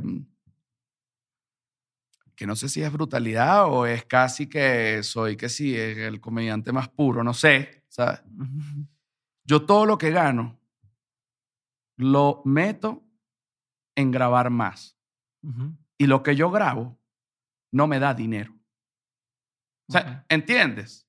Entonces es un círculo maldito en donde digo, ok, saco dinero porque me presento. Ajá. O sea, hacer, hacer los shows. Hago los shows, tengo dinero. ¿Qué vas a hacer? Videos, comedia. ¿Qué más voy a hacer? Si es lo que me gusta, es mi hobby también. Hago, lo monto en YouTube. ¿Cuánto dio? Aquí es donde viene un tipo de finanza. Ajá. ¿Cuánto gastaste en eso? No, gasté 8 mil dólares. ¿Cuánto te dio? 400. no, eso es lo que no se puede hacer. No sé, pero es lo que quiero hacer. Quiero que la gente lo vea. Se los quiero regalar. Este, como, como la gente no lo ve ni siquiera así. La gente lo ve como que, bueno, mira, tú tienes que hacer contenido, pues si no te gusta.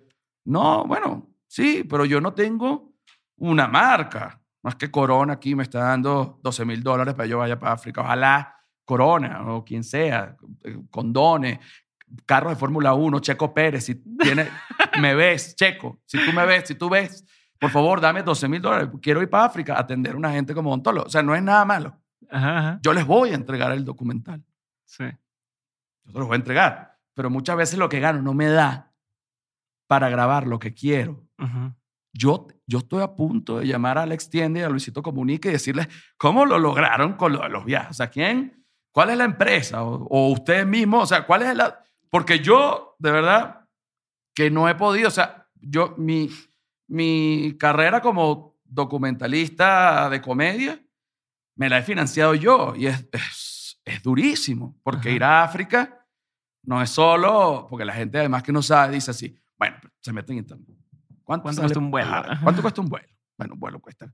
De aquí a Madrid, de aquí a Madrid cuesta como mil, mil cien dólares. Ok, ponte el 1100. Anotan así, ¿no? Después el vuelo para Lisboa, tanto. Y el vuelo de ahí para Guinea, que es en África, tanto. Ponte que ahí eso en África barato, gaste 200 dólares, porque además eso ahí no sé qué. Y él graba eso. ¿Qué más paga? Coño, la comida. ¿No? Primero. Segundo, después que yo grabo ya todo esto, o sea que grabar es la primera parte de lo que viene, es un proceso largo. No es que, que yo fui a grabar, miren. No, yo fui a grabar y esa vaina son un poco de videos que no tienen ni sentido. Entonces yo tengo que pagarle a un editor que también tiene sus sueños, que también tiene su familia, que también tiene su lo que quiera tener él y quiere ganar. Yo siento que mi trabajo vale esto. Y yo le digo, eso es lo que vale, Sí, pero yo no puedo pagarte. Entonces, si tú me ayudas, no es que yo te quiero quitar el... Es que, es que, es que no tengo, ¿no? Te voy a explicar, porque yo todo lo... Entonces yo le explico todo esto, ¿no? Entonces me dice, bueno, ok, vamos a hacértelo entonces barato. Entonces yo lo hago barato. Pero barato es que se cobra por lo menos 4 mil dólares de edición. ¿Quién los paga? Yo. Yo lo pago. Y entonces, después de eso, tiene que venir una postproducción. 1.500 dólares. ¿Quién lo paga? Yo lo pago. Y después de eso, tú montas eso en YouTube y eso te da 400 dólares. Entonces, alguien dice, tú eres estúpido. A lo mejor. Pero es, no, bueno, es que no sé ni qué ¿Por decir. qué lo haces? Porque si no lo hago, me muero. ¿Por qué? Porque yo tengo que hacer eso. Es como que lo, es como que qué bueno que me preguntas eso. Me provocó abrirme la cabeza y tratar. Es como que ¿por qué lo hace? Es que es lo que tengo que hacer. Es como los castores comen la madera. No sé, nadie les dijo que hicieran eso. Las abejas hacen miel. ¿Qué abejas miel? No, no. Es como que esa es mi miel, pues. Yo tengo que, o sea, mm, tengo que vivir para poder hacer más comedia estando, para que eso me dé, pero no para que eso me dé, sino que lo que yo vivo lo, lo cuento y, y buenísimo que eso me da dinero para poder vivir otras cosas y, y, y, entonces ese es mi círculo, no es un círculo de abundancia, porque obviamente si tú metes 12 mil dólares en un proyecto, te da 400, coño, la estás cagando por algún lado. Por algún lado la estoy cagando. pero, pero, eh, es que yo tengo que hacer eso. Yo no te lo, yo, yo a veces, a mí me da miedo. Yo gozo, yo, o sea, yo, yo sueño con ser el 10 de la comedia latinoamericana con hacer lo que nadie ha hecho. Nadie ha hecho lo que yo he hecho. Hay gente que ha hecho más, más cosas, más cantidad. Por lo que yo he hecho no lo ha hecho nadie. Nadie, eso sí te lo puedo jurar. Y a mí a veces me da miedo, ojalá no sea así, que yo vaya a ser realmente famoso después de muerto, Mm. porque no lo voy a saber. Entonces yo le digo a la gente, coño, no me lo hagan, véanlo ahorita, ¿sabes? Es ahorita, vamos a vivirlo juntos. Venezuela tiene un el pintor más famoso de Venezuela, bueno, entre- no quiero que se moleste, pero uno de los más famosos, se llama Armando Reverón. Armando Reverón era un indigente de la calle. Pintaba con sangre, con excremento, hacía unas muñecas que las cogía y, y luego las pintaba y andaba en una locura. La gente le daba comida, la gente le compraba los cuadros porque él nunca supo. Él se murió en la calle siendo un mendigo. Él nunca supo, coño, yo digo reverón. ¿Qué él le reveró? Eh, Para él, él siempre fue un mendigo. Coño, y eso, ¡ah! Me, porque es él, ¿vale? Se lo merece. Me hasta me- me sensibiliza. Entonces, es ahorita que tienen que ver lo de la gente. Tienen que, si van a, a dar dinero, pues es ahorita que tienen que dar dinero. Sí. Ahorita estamos en, en nuestro mejor momento.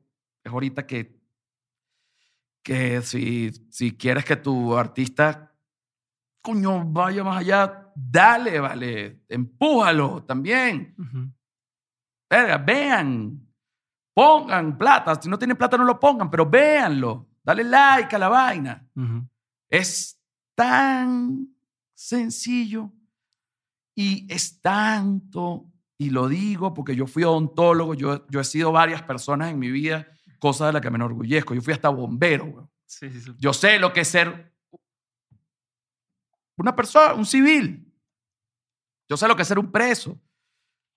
Coño, sé lo que es ser tantas cosas y te digo que el- la gente que se quiere dedicar al entretenimiento lo da todo, lo da todo, lo da todo, lo da todo, lo da todo por, por, por entretener, por, por, por vivir de esto. Cada vez que yo veo que alguien se molesta con un chiste de un comediante, yo digo, lo más loco de toda esta situación es que ese comediante estuvo horas pensando un chiste para que la gente se riera y la gente lo quiere matar. Entonces, así el chiste haya sido terrible y de verdad el chiste tenga una caída homofóbica o racista o lo que sea, hay un contexto, marico, que es que realmente el comediante no te quiere hacer molestar. Ujú. ¿Por qué el odio? Sí, nadie dice, quiero contar un chiste para que todos se caigan conmigo. Los voy a hacer arrechar a muerte a todos. ¿sabes? No. Entonces es como que no solo hablo de los comediantes, hablo de, de, de la gente que tiene podcast, de la gente que, que coño, que es, es eh, actor, actriz o lo que sea, que escribe guiones. Es tanto lo que uno da, coño, para que te rías. O sea, te lo, yo, yo, mi máximo elogio es que me pongan ja, ja, ja, ja. No me tienen que poner en lo más grande. Ja, ja, ja. Yo dije, no joda. Eso es, es- es- eso, eso, eso. Entonces es como, coño, no sean boludos. Se lo digo de este lado. A veces las cosas recuerden. Uno tiene, uno es un humano. Uno tiene una familia. Yo tengo un papá que lee. Este, sabe leer mi papá. Eh, y a veces, contándote esto, que yo todo lo que gano lo hago para seguir haciendo y que no me paga nada. Y que de repente alguien agarre y vea eso y diga, esto es una real mierda, devuélvanme mis 15 minutos de vida. La puta que te parió. O sea, esto es lo peor que te ha pasado a ti en la vida. Tú tienes una vida de puta madre. Quiero tener yo tu vida. Porque si lo que yo más me costó te parece una mierda, coño, tú vives una vida de... de- ¿Entiendes? Entonces, no sé ni siquiera con quién estoy hablando. Hablo con todo y a la vez con nadie. Es que justo eso que estás mencionando ahorita y que te apasiona tanto, te iba a preguntar, eres una persona muy sensible, ¿no? Y lo has demostrado en, muchos momentos. ¿Cómo te afecta el, el que alguien critique tu trabajo? Porque al fin de cuentas, una cosa es ser sensible, hacer las cosas y que no tengas ese feedback. A, en tu caso, que eres una figura pública y lo haces abiertamente, recibir comentarios eh, o crítica o que no haya respuesta. ¿Cómo te afecta eso? Por un lado y por otro lado, hablas de temas muy sensibles para ti, como si fueran, como si fueran chistes, ¿no? Este, donde has hablado cosas de la muerte de tu madre, de la galleta Oreo, este... eh, Abuso, o sea, lo que- to- to- todo ese tipo de cosas las cuentas ya a la hora de en tu podcast o en conversaciones, pues pareciera como si no te afectara, pero ya no sé. Entonces, ¿cómo, cómo es esa dualidad entre lo sensible que eres y a la vez tu carrera y... Porque al final, eh, porque es la verdad. O sea, es que la verdad, vamos a partir de esto. La verdad es la verdad. Y el que no quiera aceptar eso, coño, t- tiene un problema. ¿no? Entonces, la gente me dice, tú no puedes contar eso con él. No, yo puedo contar lo que se me dé la puta gana, porque es mi vida. ¿no? Por eso es que a mí me gusta vivir tanto, para que nadie me pueda decir. Porque nadie me puede decir, ah, porque tú hablas, pero tú eres un, bran- un blanco privilegiado. Tú no puedes, no, sí, soy un blanco privilegiado, pero me voy a la miseria a grabar donde tú en tu puta vida vas. Y, y, y, y, y, y, solo lees Twitter. Entonces, anda a mamarte cuatro pares de picos. Ese es mi, mi, mi, mi punto. Por eso que es importante vivir las cosas de adentro para que nadie te pueda decir, ah, porque es muy sabroso, porque tú no lo vives. El que critica tampoco lo vive. Ujú. Pero es muy sabroso para el que lee decir, ay, este tiene razón. Porque este que lee, que está de tercero, y ah, este sí es un eh, artista y que tiene billetes, millonario. Los artistas son millonarios, los artistas son millonarios. No, bueno, de bola, Leonardo DiCaprio y Brad Pitt, pero, pero a ver. Y este que está diciendo, de- cuando este carajo que me está criticando es un degenerado que está en su casa, que no ha hecho nada por la vida, ni ha hecho nada por nadie, nunca, jamás en la vida, nunca. Entonces, coño, a veces eh, uno también comete el error de tomárselo mu- muy a pecho. Yo me he visto infinidad de veces buscando comentarios negativos entre positivos. Imagínatelo enfermo. Te amo, y yo solo estoy buscando los negativos. De repente, eres un cabrón. Así. Entonces, ahí me di cuenta, dije, coño, en vez de estar respondiendo el amor, estoy obviando el amor para buscar lo- los negativos. No, es al revés. ¿Por qué? Porque otra otra cosa que así funciona el humano y la gente no lo entiende.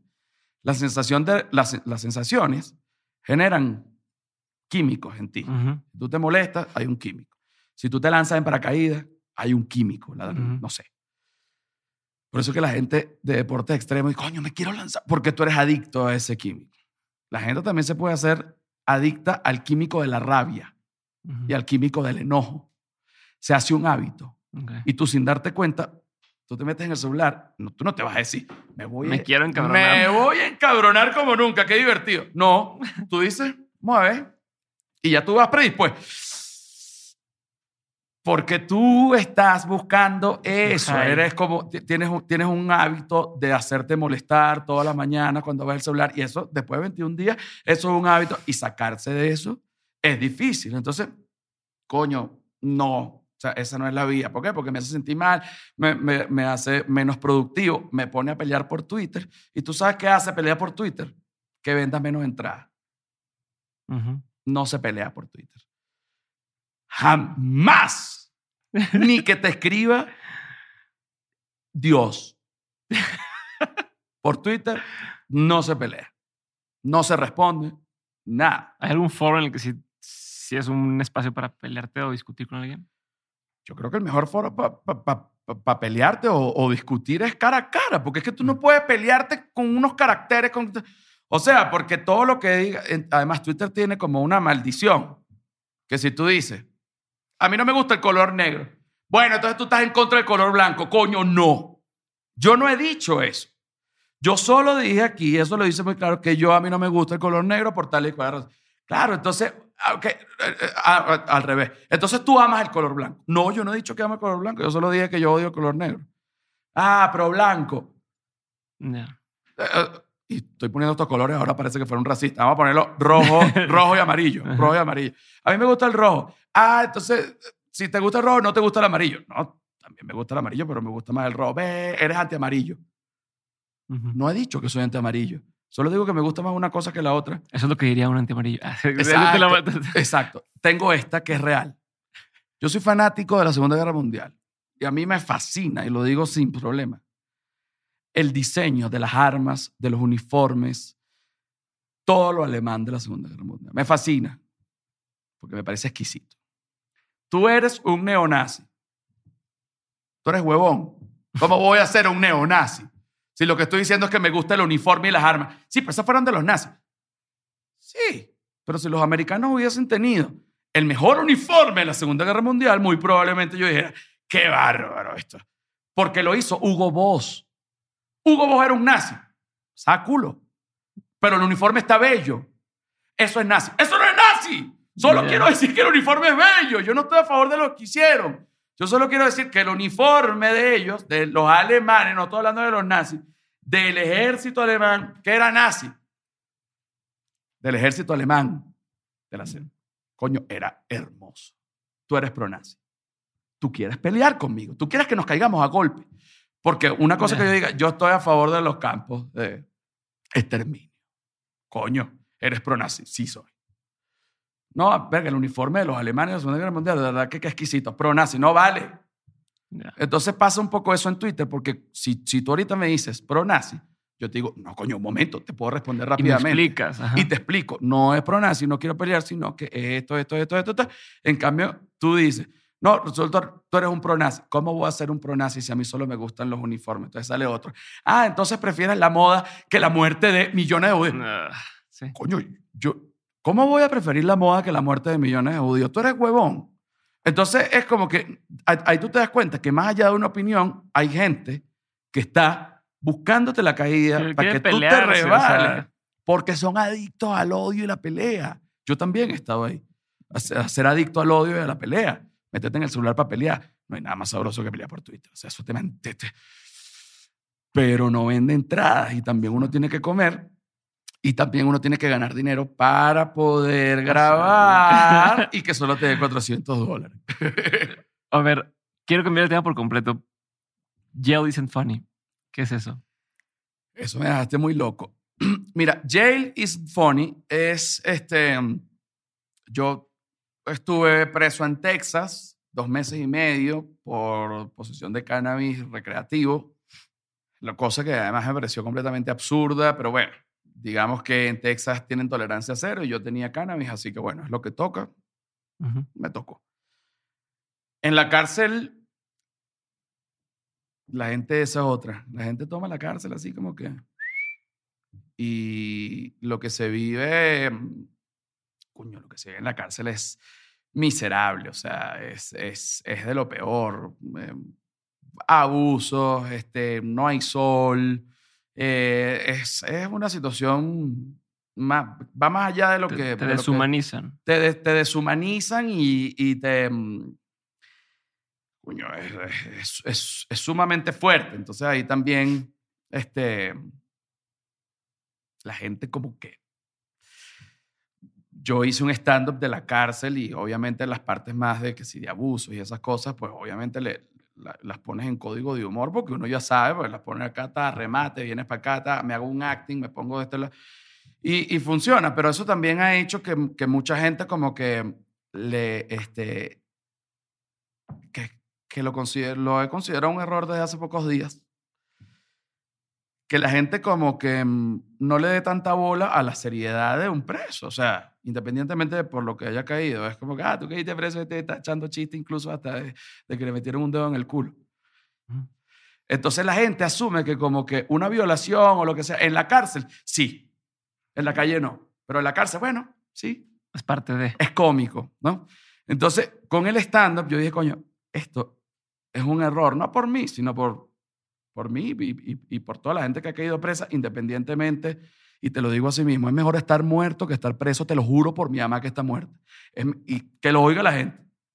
Es mejor estar muerto que estar preso. Lo digo, no joda, es mejor estar muerto que estar preso. Eso es una gran verdad. O sea, eso no hay duda. Imagínate lo horrible. Y yo que le tengo un miedo a la muerte. No joda, hubiese, bueno, claro, en ese momento yo no sabía cuánto iba, pero yo decía, es que esto no- as- así no se puede vivir. Sí, no, y no sabías cuánto tiempo ibas a estar Exacto, y qué va a pasar. y- Exacto. Entonces yo primero hice un stand-up. y entre comillas, te fue bien de Ah, que dicen no. de, de hay otras cárceles, hay más tiempo, hay- o sea, de entre todo lo malo. Y aún así estás con esta sensación de que prefiero morirme que estar en la cárcel. Ya va, ya va, ya va.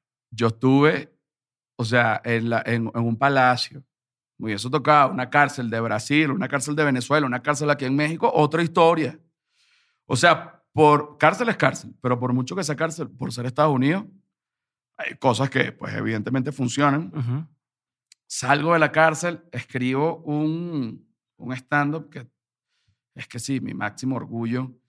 Eh, ya estoy por, por dejarlo hacer porque ya viene la despedida de, de ese stand-up. Ya esto pasó hace. Sin robar a nadie. Es, sin robar a nadie. Y bueno, me presenté que son las bondades de estar en Ciudad de México, que es como el Los Ángeles latino. Y estrené ese stand-up hace como un poquito, un poco menos de dos años, acá en Ciudad de México. Y fue alguien de Spotify a verlo, que yo no tenía ni idea, Ujú. Que eso es otra cosa. Tú nunca sabes quién te ve. No creas que tú sabes quién te ve. Tú no sabes quién te ve. Por eso uno tiene que dar el todo por el todo todas las veces. Porque si ese día te está viendo la persona que es y tú diste el todo por el todo, ¿te fue bien? Si ese día yo no sabía que esa persona estaba ahí, a mí nadie me dijo, te va a venir a ver a Spotify. Nadie. Si yo hubiese sabido eso, hubiese estado nervioso, no sé qué. Si a mí me hubiese ido mal ese día o yo no hubiese hecho un buen trabajo con respecto a eso, Esa persona va una noche más, fue a ver stand-up. listo. Pero pasó. Y, y no puedes decirle, no, no, es que esta vez me salió mal porque fíjate que. No me iba a enterar. No, hay forma. No me iba a enterar. No me iba a enterar. Ujú. Bueno, ese día me fue bien, ta, ta, ta. Y al final del show se me acerca y me dice, mira, yo trabajo por Spotify. A mí me encantaría hacer una audioserie Ujú. de esta historia, ¿no? O sea, que el stand-up sea la premisa Ujú. y tú conviertes esto con muchos más cuentos, con mucho más profundo. Yo dije, esto no puede ser, eso- estas cosas no pasan. A mí no me pasan, ¿sabes? No me pasan. Eh, sobre todo porque yo tengo una fama de loco y a mí me ha costado mucho trabajar con, con marcas siempre porque las marcas me tienen miedo. O sea, Ujú. ¿qué va a hacer? ¿Qué va a hacer trabajar? Entonces, eh, esta persona me vio, me dice, dame tu teléfono, ok. Entonces, le dije, pero ¿por qué no te vienes a mi casa? Vente, vente ahorita a la casa. Yo tengo mi novia, no, no creas que, que ella es mujer. No creas que yo te estoy... Vete para mi casa, mira, ella es mi novia. Ah, ¿cómo está? Mucho gusto. Está. Y entonces ella, ah, ok, yo voy también con mi pareja. Bueno, terminaron yendo a la casa. No hablamos más de eso. Se fue. Como a los dos meses, mira, hablé de este proyecto, resulta que sí lo vamos a hacer. Yo igual no creía hasta que al final se firmó. Entonces, bueno, se firmó, ya está firmado, pero igual cuando tú estás firmado un proyecto, ahí también se puede caer. Claro. ¿Entiendes? Sí. Sí, porque no se dio. Ah, cam- cambiaron las políticas de la Ah, empresa, o ya, decidieron listo. que no sé qué, y Entonces, ya me salí yo de la empresa, ya no puedo empujar el proyecto adentro. ahí tú tampoco lo cuentas. ¿Tú firmas? No cuentas eso. Ok, se puede caer, ok. Sigue más adelante, ta, ta, ta. Entonces, ahorita, ¿por qué yo lo cuento? Porque ya estamos, después de mm, bastante tiempo, eh, ya grabamos todos los episodios en español, que son nueve, y ahorita que me cuesta un mundo grabar los episodios en inglés, porque, a ver, mi inglés es terrible y, y no es lo mismo hablar ahí, tú sabes, entre una gente que uno se- que hablar para Spotify, que tiene que ser una pronunciación lo más que yo tengo una pronunciación que vamos, que terrible. Pero que da risa porque, bueno, es como un poco Sofía Vergara este, en, en sus principios. Ujú. El Modern Family. Ah, exacto, exacto. Y, oye, me salgo con dolor de cabeza cuando, cuando grabo en inglés. Es como que, pero ya voy por esa parte. Así que, bueno, ya creo que está bastante encaminado como, como para, para hablar de eso. A mí, para mí es un honor. Imagínate que trabajar con Spotify, que yo vengo cargando ese yunque de Venezuela, la fama de loco, y que las marcas no, porque él es un loco, y, y llegar acá y con tan solo no tener eso metido en la cabeza Ujú. y ver el producto, dicen, claro. Yo dije, si esta persona hubiese sido venezolana, jamás me hubiese llamado. Esta persona me llamó porque era canadiense. O sea, Ujú. ella no entiende, porque No además, se tiene etiquetado. claro, porque no entiende tampoco el acento en español. Es como que para ella, español es español. O sea, es Ujú. como que, claro, español, mexicano, español, argentino, español. Están hablando en español. ¿Entiendes? Creo yo que si hubiese sido una persona mexicana, probablemente dice, bueno, a lo mejor el acento.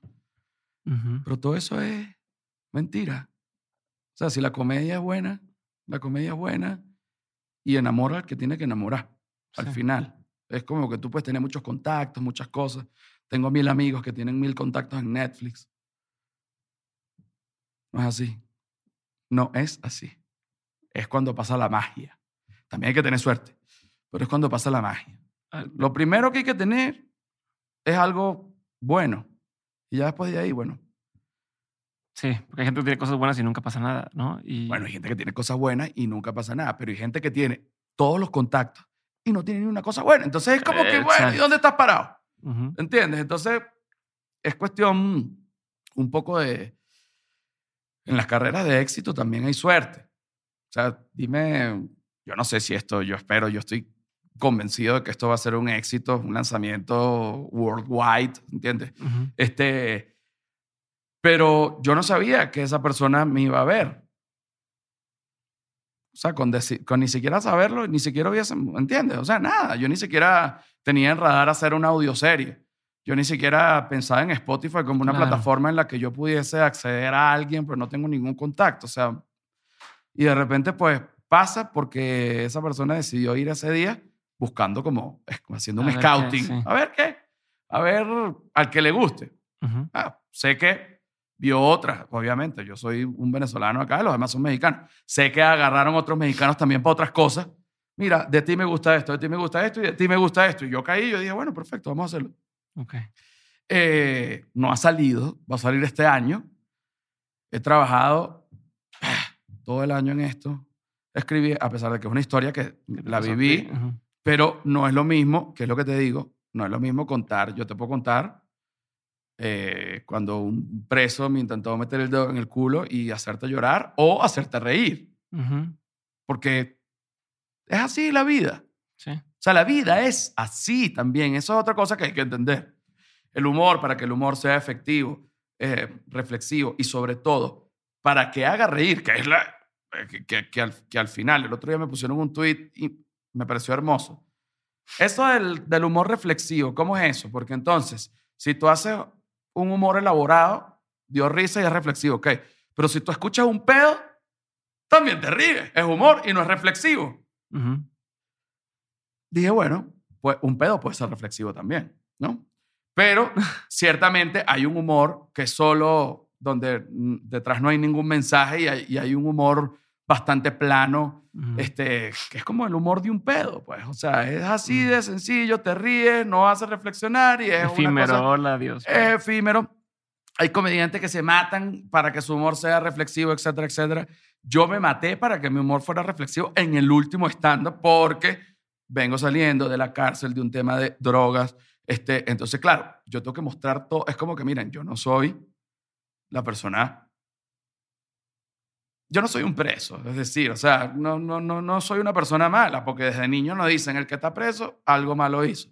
Y es como que, digamos que me equivoqué pero algo malo, malo, no hice. Yo tenía algo que no se puede tener, pero yo no le hice mal a nadie. Me hice mal a mí. Entonces era un poco como también explicar un poquito esto, retomar la relación con la gente, porque el público es, son todos y a la vez no es nadie. Tú no le puedes explicar a uno por uno. Pues si yo te, yo te lo explico así, tú lo entiendes y, y mañana no, escribimos un DM, eh, vamos a ver, nos tomamos un café, seguimos hablando. Pero la gente no, la gente lo ve como simplemente como que, ay, se ve que hay un ídolo, este tipo está Ah. preso. Entonces, para mí era importante como que toda esa reflexión en ese stand-up, sin embargo, no creo que, que- que el humor siempre tenga que ser reflexivo, pero sí creo que el humor siempre tiene que estar atado a la verdad, a, las- a las verdades, como que las mamás se van a morir, los papás también, como que mm, la gente es infiel, toda, básicamente, en su vida ha sido. Eh, nadie lo habla, pero es así, como que a los hombres a veces mm, no se nos para el pene, porque, qué sé yo, que el pene es un, también un, tiene su vida propia y a veces se para cuando no se tiene que parar y, y cuando se tiene que parar no se para. De eso tampoco habla nadie. Este, de que el Me estoy mayor acordando de los stand-up que vi. un resumen de esto, he, he tenido tantos resúmenes, como, como la gente, como, como gente y, y como sociedad, tiene que en- en apuntar sus armas a donde está el problema y no a los paliativos. Los comediantes no son el problema nunca, weón. O sea, cuando tú ves una crisis así mundial, hay una crisis. ¿Quién tiene la culpa? Putin. Hay un grupo de gente que dice, los comediantes. o sea, échale. Ujú. Entonces, como que, mira, no. eh, los comediantes estamos aquí para hacerlos reír. Eh, también estamos aquí como para, para saber soportar la crítica y todo lo negativo y hacer chistes de eso. Eh, pero sí creo que, que justamente por, porque el comediante se agarra mucho de la verdad para, para hacer sus, sus chistes, creo que es importante en, en, en estas entrevistas, donde no todo tiene que ser chiste, pues dejar claro las posturas y, y decir, ¿sabes qué? No todos los hombres somos una mierda, no todas las mujeres son inocentes, conozco mujeres terribles, así como conozco hombres terribles, malas, malas, que inventan, que destruyen vidas y gozan con eso. Las hay. Tú eres un machista. No, bueno, no soy un machista, pues yo tengo una novia que la amo, mi, mi- mi- mi- mamá, mi familia, las mujeres a mi alrededor lo saben, pero hay mujeres locas y no por eso soy machista solo por decir que hay mujeres locas, así como te digo que hay hombres bien, como tú y como yo, y no por eso soy machista. Solo que no todos le hemos pegado a mujeres. ¿Entiendes? Es eso. Bueno, voy a cambiar completamente de tema. Vamos. Porque vamos a la última parte de la conversación. Por favor. Preguntas concretas. La pregunta es concreta, la respuesta no tiene que ser. Contestas y avanzo. Esta es co- re- respuestas cortas. No, no fuerza. Ah, ok, ok. No fuerza. Ok, ok. Ujú. Primera pregunta, ¿cuál ha sido uno de los peores consejos que te han dado? Cuando me fui a grabar Caminantes, que para la gente que, que no me conoce, yo grabé por la dictadura en Venezuela, se creó una crisis migratoria, la crisis migratoria más grande del continente, en la historia del continente, que es gente yéndose a pie, pues no, no- no tienen recursos, de Venezuela hacia Cúcuta, Quito, eh, Buenos Aires, o sea, diferentes capitales, también pueblos, pero a pie, ¿no? Y yo decidí irme con, bueno, con esta gente, porque notaba que, que- que los reporteros o, o los que fuesen a, como a cubrir este, este suceso, llegaban en una camioneta, entrevistaban, hacían llorar a la gente. Bueno, ¿qué, qué sientes tú cuando estás aquí caminando sin zapatos Sí. y dejando a tu familia allá en Venezuela? ¿Qué sientes tú? La gente se ponía a llorar, pues, obviamente, y después agarran y se van. Yo dije, esto es una falta de respeto, chicos. Ujú. Entonces yo dije, yo voy a hacer esto, pero lo voy a caminar con ellos, ¿no? Y mm, bueno, eh, cuando antes de empezar, lo fui a caminar y le dije, bueno, a una persona que, que como que había uno de estos reporteros que solo había ido en camioneta. No, eso es un camino muy cansón, ahí no te llevas suéteres ni nada. Eso es con una franelita bien, con, con una playera bien, porque... Y después tuvimos una reunión con ACNUR y unas autoridades y me dijeron y que mira, no, eh, hay una parte donde no puedes, de las 5 en adelante de la tarde, como hasta las 10 de la mañana, no puedes estar ahí porque te vas a morir de frío. Ahí es donde la gente se muere. Entonces yo dije, este pelotudo que me dijo que no me llevara nada para abrigarme, me hubiese podido morir acá, ¿no? Ujú. Eh, y, y, mm, no voy a decir quién es para que no se sienta mal, pero sí creo que era un consejo de mierda. Y hasta hoy día yo pienso que lo pudo haber hecho a propósito. De plano. Sí, no para que me muriera, pero para que la pasara mal. Entonces dije, bueno, qué consejo de mierda. Y fíjate que me lo preguntaste y, y lo recordé. También he tenido otros consejos de mierda, como de mi papá, y que no dejes la odontología. Un consejo de mierda, pero no tan de mierda como para arriesgar la vida. Claro. No, obviamente. ¿Cuál ha sido uno de los mejores consejos que te han dado? Coño, esto me lo dio un amigo y siempre lo tengo como presente, aunque nunca lo he hablado. Eh, me dijo, parte de tu encanto es tu locura.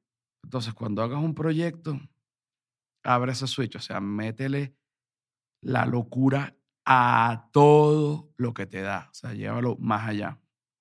Y eso me ha traído cosas buenas y cosas malas, pero más cosas buenas que malas, o sea, porque eso me ha hecho mucho más auténtico y, y yo creo que ese amigo ni siquiera sabe lo importante que fue ese consejo en su momento, pero es algo que, a- que, que, que atesoro, pues, eh, hoy día. ¿Qué es algo que la gente no sabe de ti y que si supiera le sorprendería? Yo creo que la gente siente que yo soy mala persona. O sea, no mala persona, no, no. pero como, no sé, puede ser un poco como, como engreído, o como clasista, o como racista, o como homofóbico, o como transfóbico, o sea, un poco de eso. Eh, que, y no, o sea, me, me, me considero más bien, bueno, me considero una buena persona. Está mal decir que uno mismo se considera una buena persona, pero me lo estás preguntando, me considero no solo una buena persona, sino muy buena persona. La gente cree que hago orgías y que nunca he hecho una, fíjate. Este, la gente cree que hago orgías, que ando en, en una locura de drogas tipo Maradona, con unas mujeres, este, y la verdad que la- mi vida está muy distante de eso. Porque no se puede tener una vida así y a la vez productiva. Claro. Es, es complicado. Y segundo, porque, bueno, porque no, no, no, no soy así. Eh, soy súper familiar este, y mi sueño, ni siquiera mi plan de retiro, sino como algo que quiero hacer porque quiero hacerlo y esperando que también dé dinero, es una, como una especie de granja de donde voy a llenar de perros. Pero te estoy hablando que quisiera tener que sí, 800 perros, ¿sabes? Una granja grande. eh, para, bueno, para de rescate, que la gente también vaya y adopte o lleve los que consiga y también haya una clínica para auto, que sea autosustentable y también convertirlo eso en una posada perro temática, donde tú vayas allí y alquiles una moto de cuatro ruedas y ahí alquilas una tienda y alquilas para hacer un asado y te vas con tu moto de cuatro ruedas. Es como algo que tengo en la cabeza, no existe esto. Pero es como una manera, em, ¿sabes? Como cuando, cuando tú me dices, ¿y por qué grabas? ¿Y por qué haces esto? Bueno, porque siento que tengo, siento que tengo que rescatar perros. O sea, en- y animales. Pero bueno, los perros son más fáciles eh, para mí. Pero ya cuando tenga esa casa gigante, eh, no para, para lujo, sino podré meter de repente un, un burro, caballo, una vaca, este, una pequeña, ¿no? Pero, em, y yo creo que eso, cuando el día que, esto es algo que tengo en mi cabeza, pero digo, bueno, a lo mejor eso hace que el día que me muera sea mucho, sea tranquilo, ¿sabes? Que- porque le tengo miedo a la muerte, porque por más que sea que la gente diga, no, se durmió. Yo la única persona que he visto morir tranquila es mi abuela. No la vi. O sea, ella desayunó, ay, voy a tomar una siesta y se murió. Pero todas las personas que me ha tocado ver morir, hay un impulso de no quererse morir. O sea, hay un como y, y yo no quisiera no tener que vivir eso, o sea, sino como tranquilo. Entonces, en mi mente es como que mientras más ayude, no tanto a los humanos, que también no pasa nada, pero más a los animales, que Ujú. en mi mente es como más que están como más tan perdidos en este mundo que ya no saben ni dónde está. Como que ese momento va a ser un poquito más, espero, quisiera que no sea horrible. Quisieras que, Que estés tranquilo con eso. sí, que esté tranquilo. Película, serie, documental, pieza de arte, cualquiera de estas, no tienen que ser todas, pero que haya marcado un antes y un después en tu forma de ver el mundo. Mira, la pieza de arte, no soy consumidor de arte, pero he, podido ir a algunos museos así en el mundo y el Guernica de, de- Picasso te impresiona. Y eso que a mí, cuando me dicen, eso es un cuadro que tú ves y tú, uno, yo, ajá. Nunca he sido de esa gente. ¿sabes? He visto cuadros de, bueno, de Dalí, de, ¿sabes? Digo, bueno, qué genial, pero no es que me... Pero el Guernica sí tiene como, este, es una sala, eh, bueno, para la gente que no sabe, Picasso pintó el Guernica porque en una, un pueblo de España lo tomaron como prueba para los bombarderos alemanes y, y- y- y era un pueblo como opositor y bombardearon, fue como una super tragedia. y Picasso como que pintó la tragedia y sí se siente, es un cuadro de gris, blanco y negro, muy, o sea, un cuadro grande y está la gente, o sea, es un cuadro donde, donde tiene que estar en, en silencio, o sea, tú tienes que estar allí, no es que estás gritando, entonces se siente un poco como, no tanto, pero como a cuando uno va a, en Berlín a los monumentos esto de, de por la muerte de los judíos, que, coño, sientes la- que tienes que estar callado. Tienes que estar callado viéndolo y ya. No puedes estar, "Eh, eh", o sea, estás ahí viendo, ya, está bien. Mucho respeto. Este, película, El silencio de los inocentes. Amigo mío, soy fastidioso. Este, en película, el, El silencio de los inocentes, eh, ¿sabes? La de Aníbal Lecter. Ujú. Esa película me marcó, me parece in- in- insólita, eh, im- impecable. Tengo también otras películas, El diario de un motociclista, la que era del Che Sí, Guevara sí, sí. con Gael García. Esa película, bueno, imagínate. Eh, a la edad que yo la vi, yo soy ahorita anticomunista, por- evidentemente, como la mayoría de los venezolanos. Pero igual buenísima esa película y lo que hizo el Che Guevara este, antes en su viaje. Por, pues eso, eso a mí me, bueno, imagínate, de alguna manera, yo me- Dios me perdone, pero esa parte del Che Guevara, me- esa película me inspiró. Yo dije, yo tengo que viajar más, así sea de mochilero, lo que sea. Y me fui para Argentina un tiempo, o sea, uno- unos días, etc. Es la, la serie Vikings. ¡Wow! Qué espectacular. Espectacular porque es como Game of Thrones, sin dragón y sin cosas que solo pura verdad. Y como también va como inspirada en hechos reales, es muy difícil de saber los vikingos de esa época cómo es, pero está, está, vale la pena, está buena, está buena, está buena.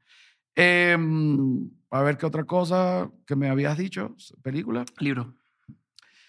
No soy un buen lector, soy muy mal lector. La gente me regala libros, no me los leo nunca. Pero aprecio mucho que me regalen libros, pues siento que es un gesto muy bonito. Em, pero bueno, de verdad que no, no soy buen lector, pero te puedo decir un libro que disfruté y que gocé. Sé que muchos me van a criticar. Pero Verónica decide morir de Paulo, Coelho.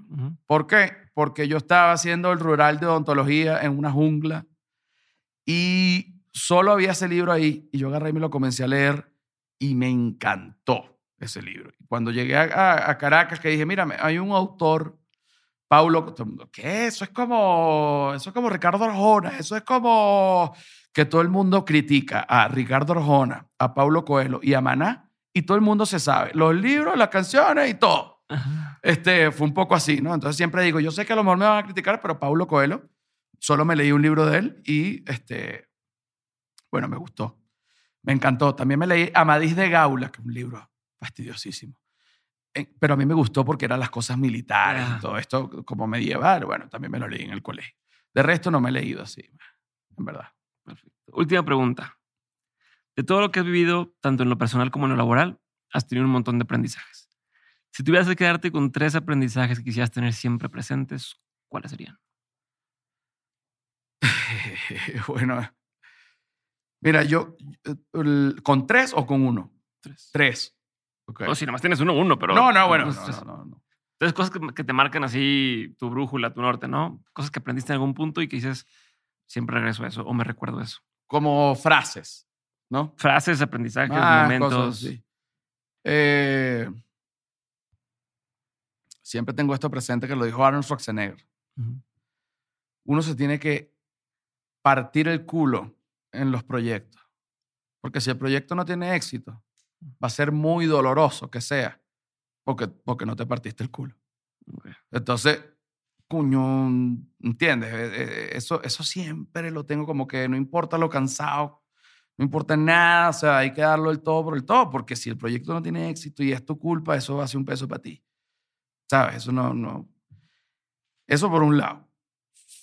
El segundo, yo sé que esto suena así como de, de, autoayuda, pero de verdad que, coño, traten de disfrutar los momentos. Uno nunca, yo recuerdo momentos que ya pasaron como grandes momentos y recuerdo como yo me sentía en ese momento y, y estaba angustiado estaba sintiéndome mal, estaba que si deprimido por una tontería, que si porque una, porque una novia que tenía en aquella época, que ahorita ya no me importa, tiene hijos, o sea, imagínate.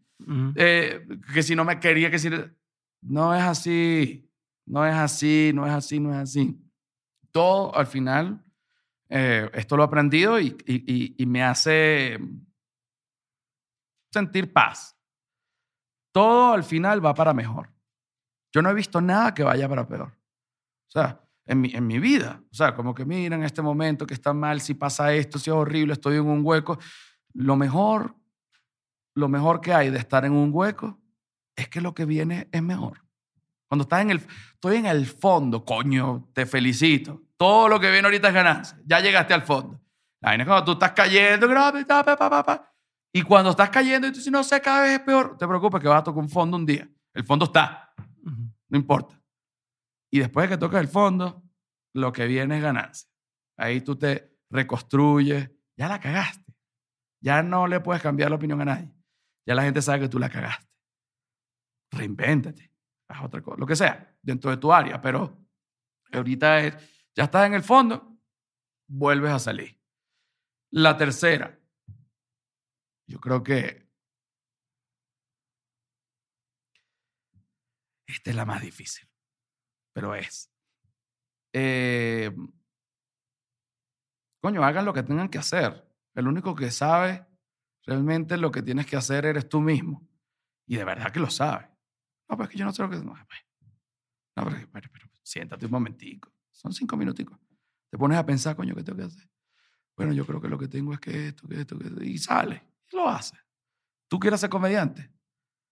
No vas a esperar que voy a hacer un curso de comedia, después me voy a graduar de comunicación social, después voy a hacer un doctorado. No, sé comediante. ¿Quieres ser carpintero? Sé carpintero. ¿Quieres, ser, ¿Quieres tener un podcast? Tengo un podcast. No esperes estar listo para hacer las cosas, porque si no, nunca vas a estar. Menos en el área de la salud. Tú no puedes ser médico sin haber estudiado. Eso, eso sí, eso, ahí sí. Así que yo creo que ya como, como conclusión de todo, busquen, busquen su vocación, no le presten tanta atención al dinero. Eh, y, traten, coño, de, disfrutar los momentos y ser felices. Es difícil ser feliz. Es difícil. Porque uno siente que la felicidad es como una alegría. Y realmente no. La felicidad lo que es es como un sentimiento de paz. Es como que, vaya, estoy tranquilo. No tengo un tormento. Y yo creo que de, eso se trata. O sea, es de vivirlo. Y de la vida hay que vivirla hasta lo que, pues, hasta donde vayamos a estar. Y vivirla coño, de la manera menos dolorosa para uno, porque ya de por sí es dolorosa. Y lo último, coño, que la vida es injusta.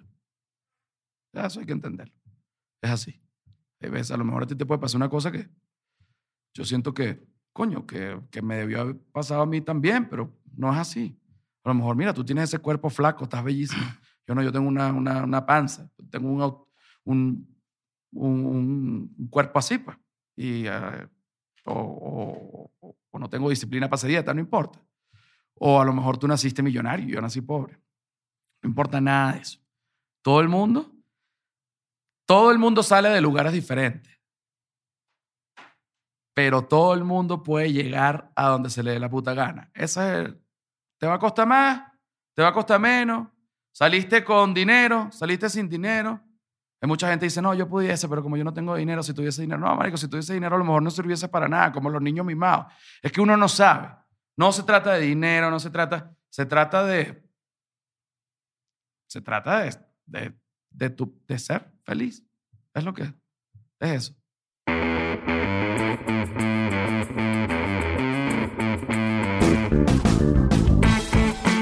Gracias por haber escuchado este episodio y por ser parte de este movimiento que estamos construyendo en Dementes.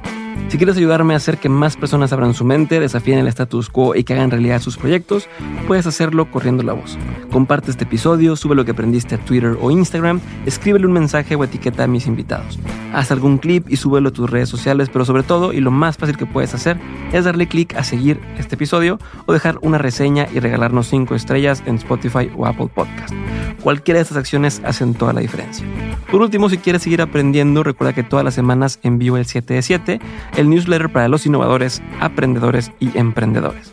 En este mail que recibes te comparto los mejores recursos que voy encontrando de forma completamente gratuita. Entra a dementes.mx para suscribirte o da clic en el enlace que aparece en la descripción de este episodio. Espero verte muy pronto en el siguiente episodio. Si te quedaste con la duda de algo, en la página también puedes encontrar las notas de este episodio. Te mando un abrazo grande y nos vemos muy pronto. Bye.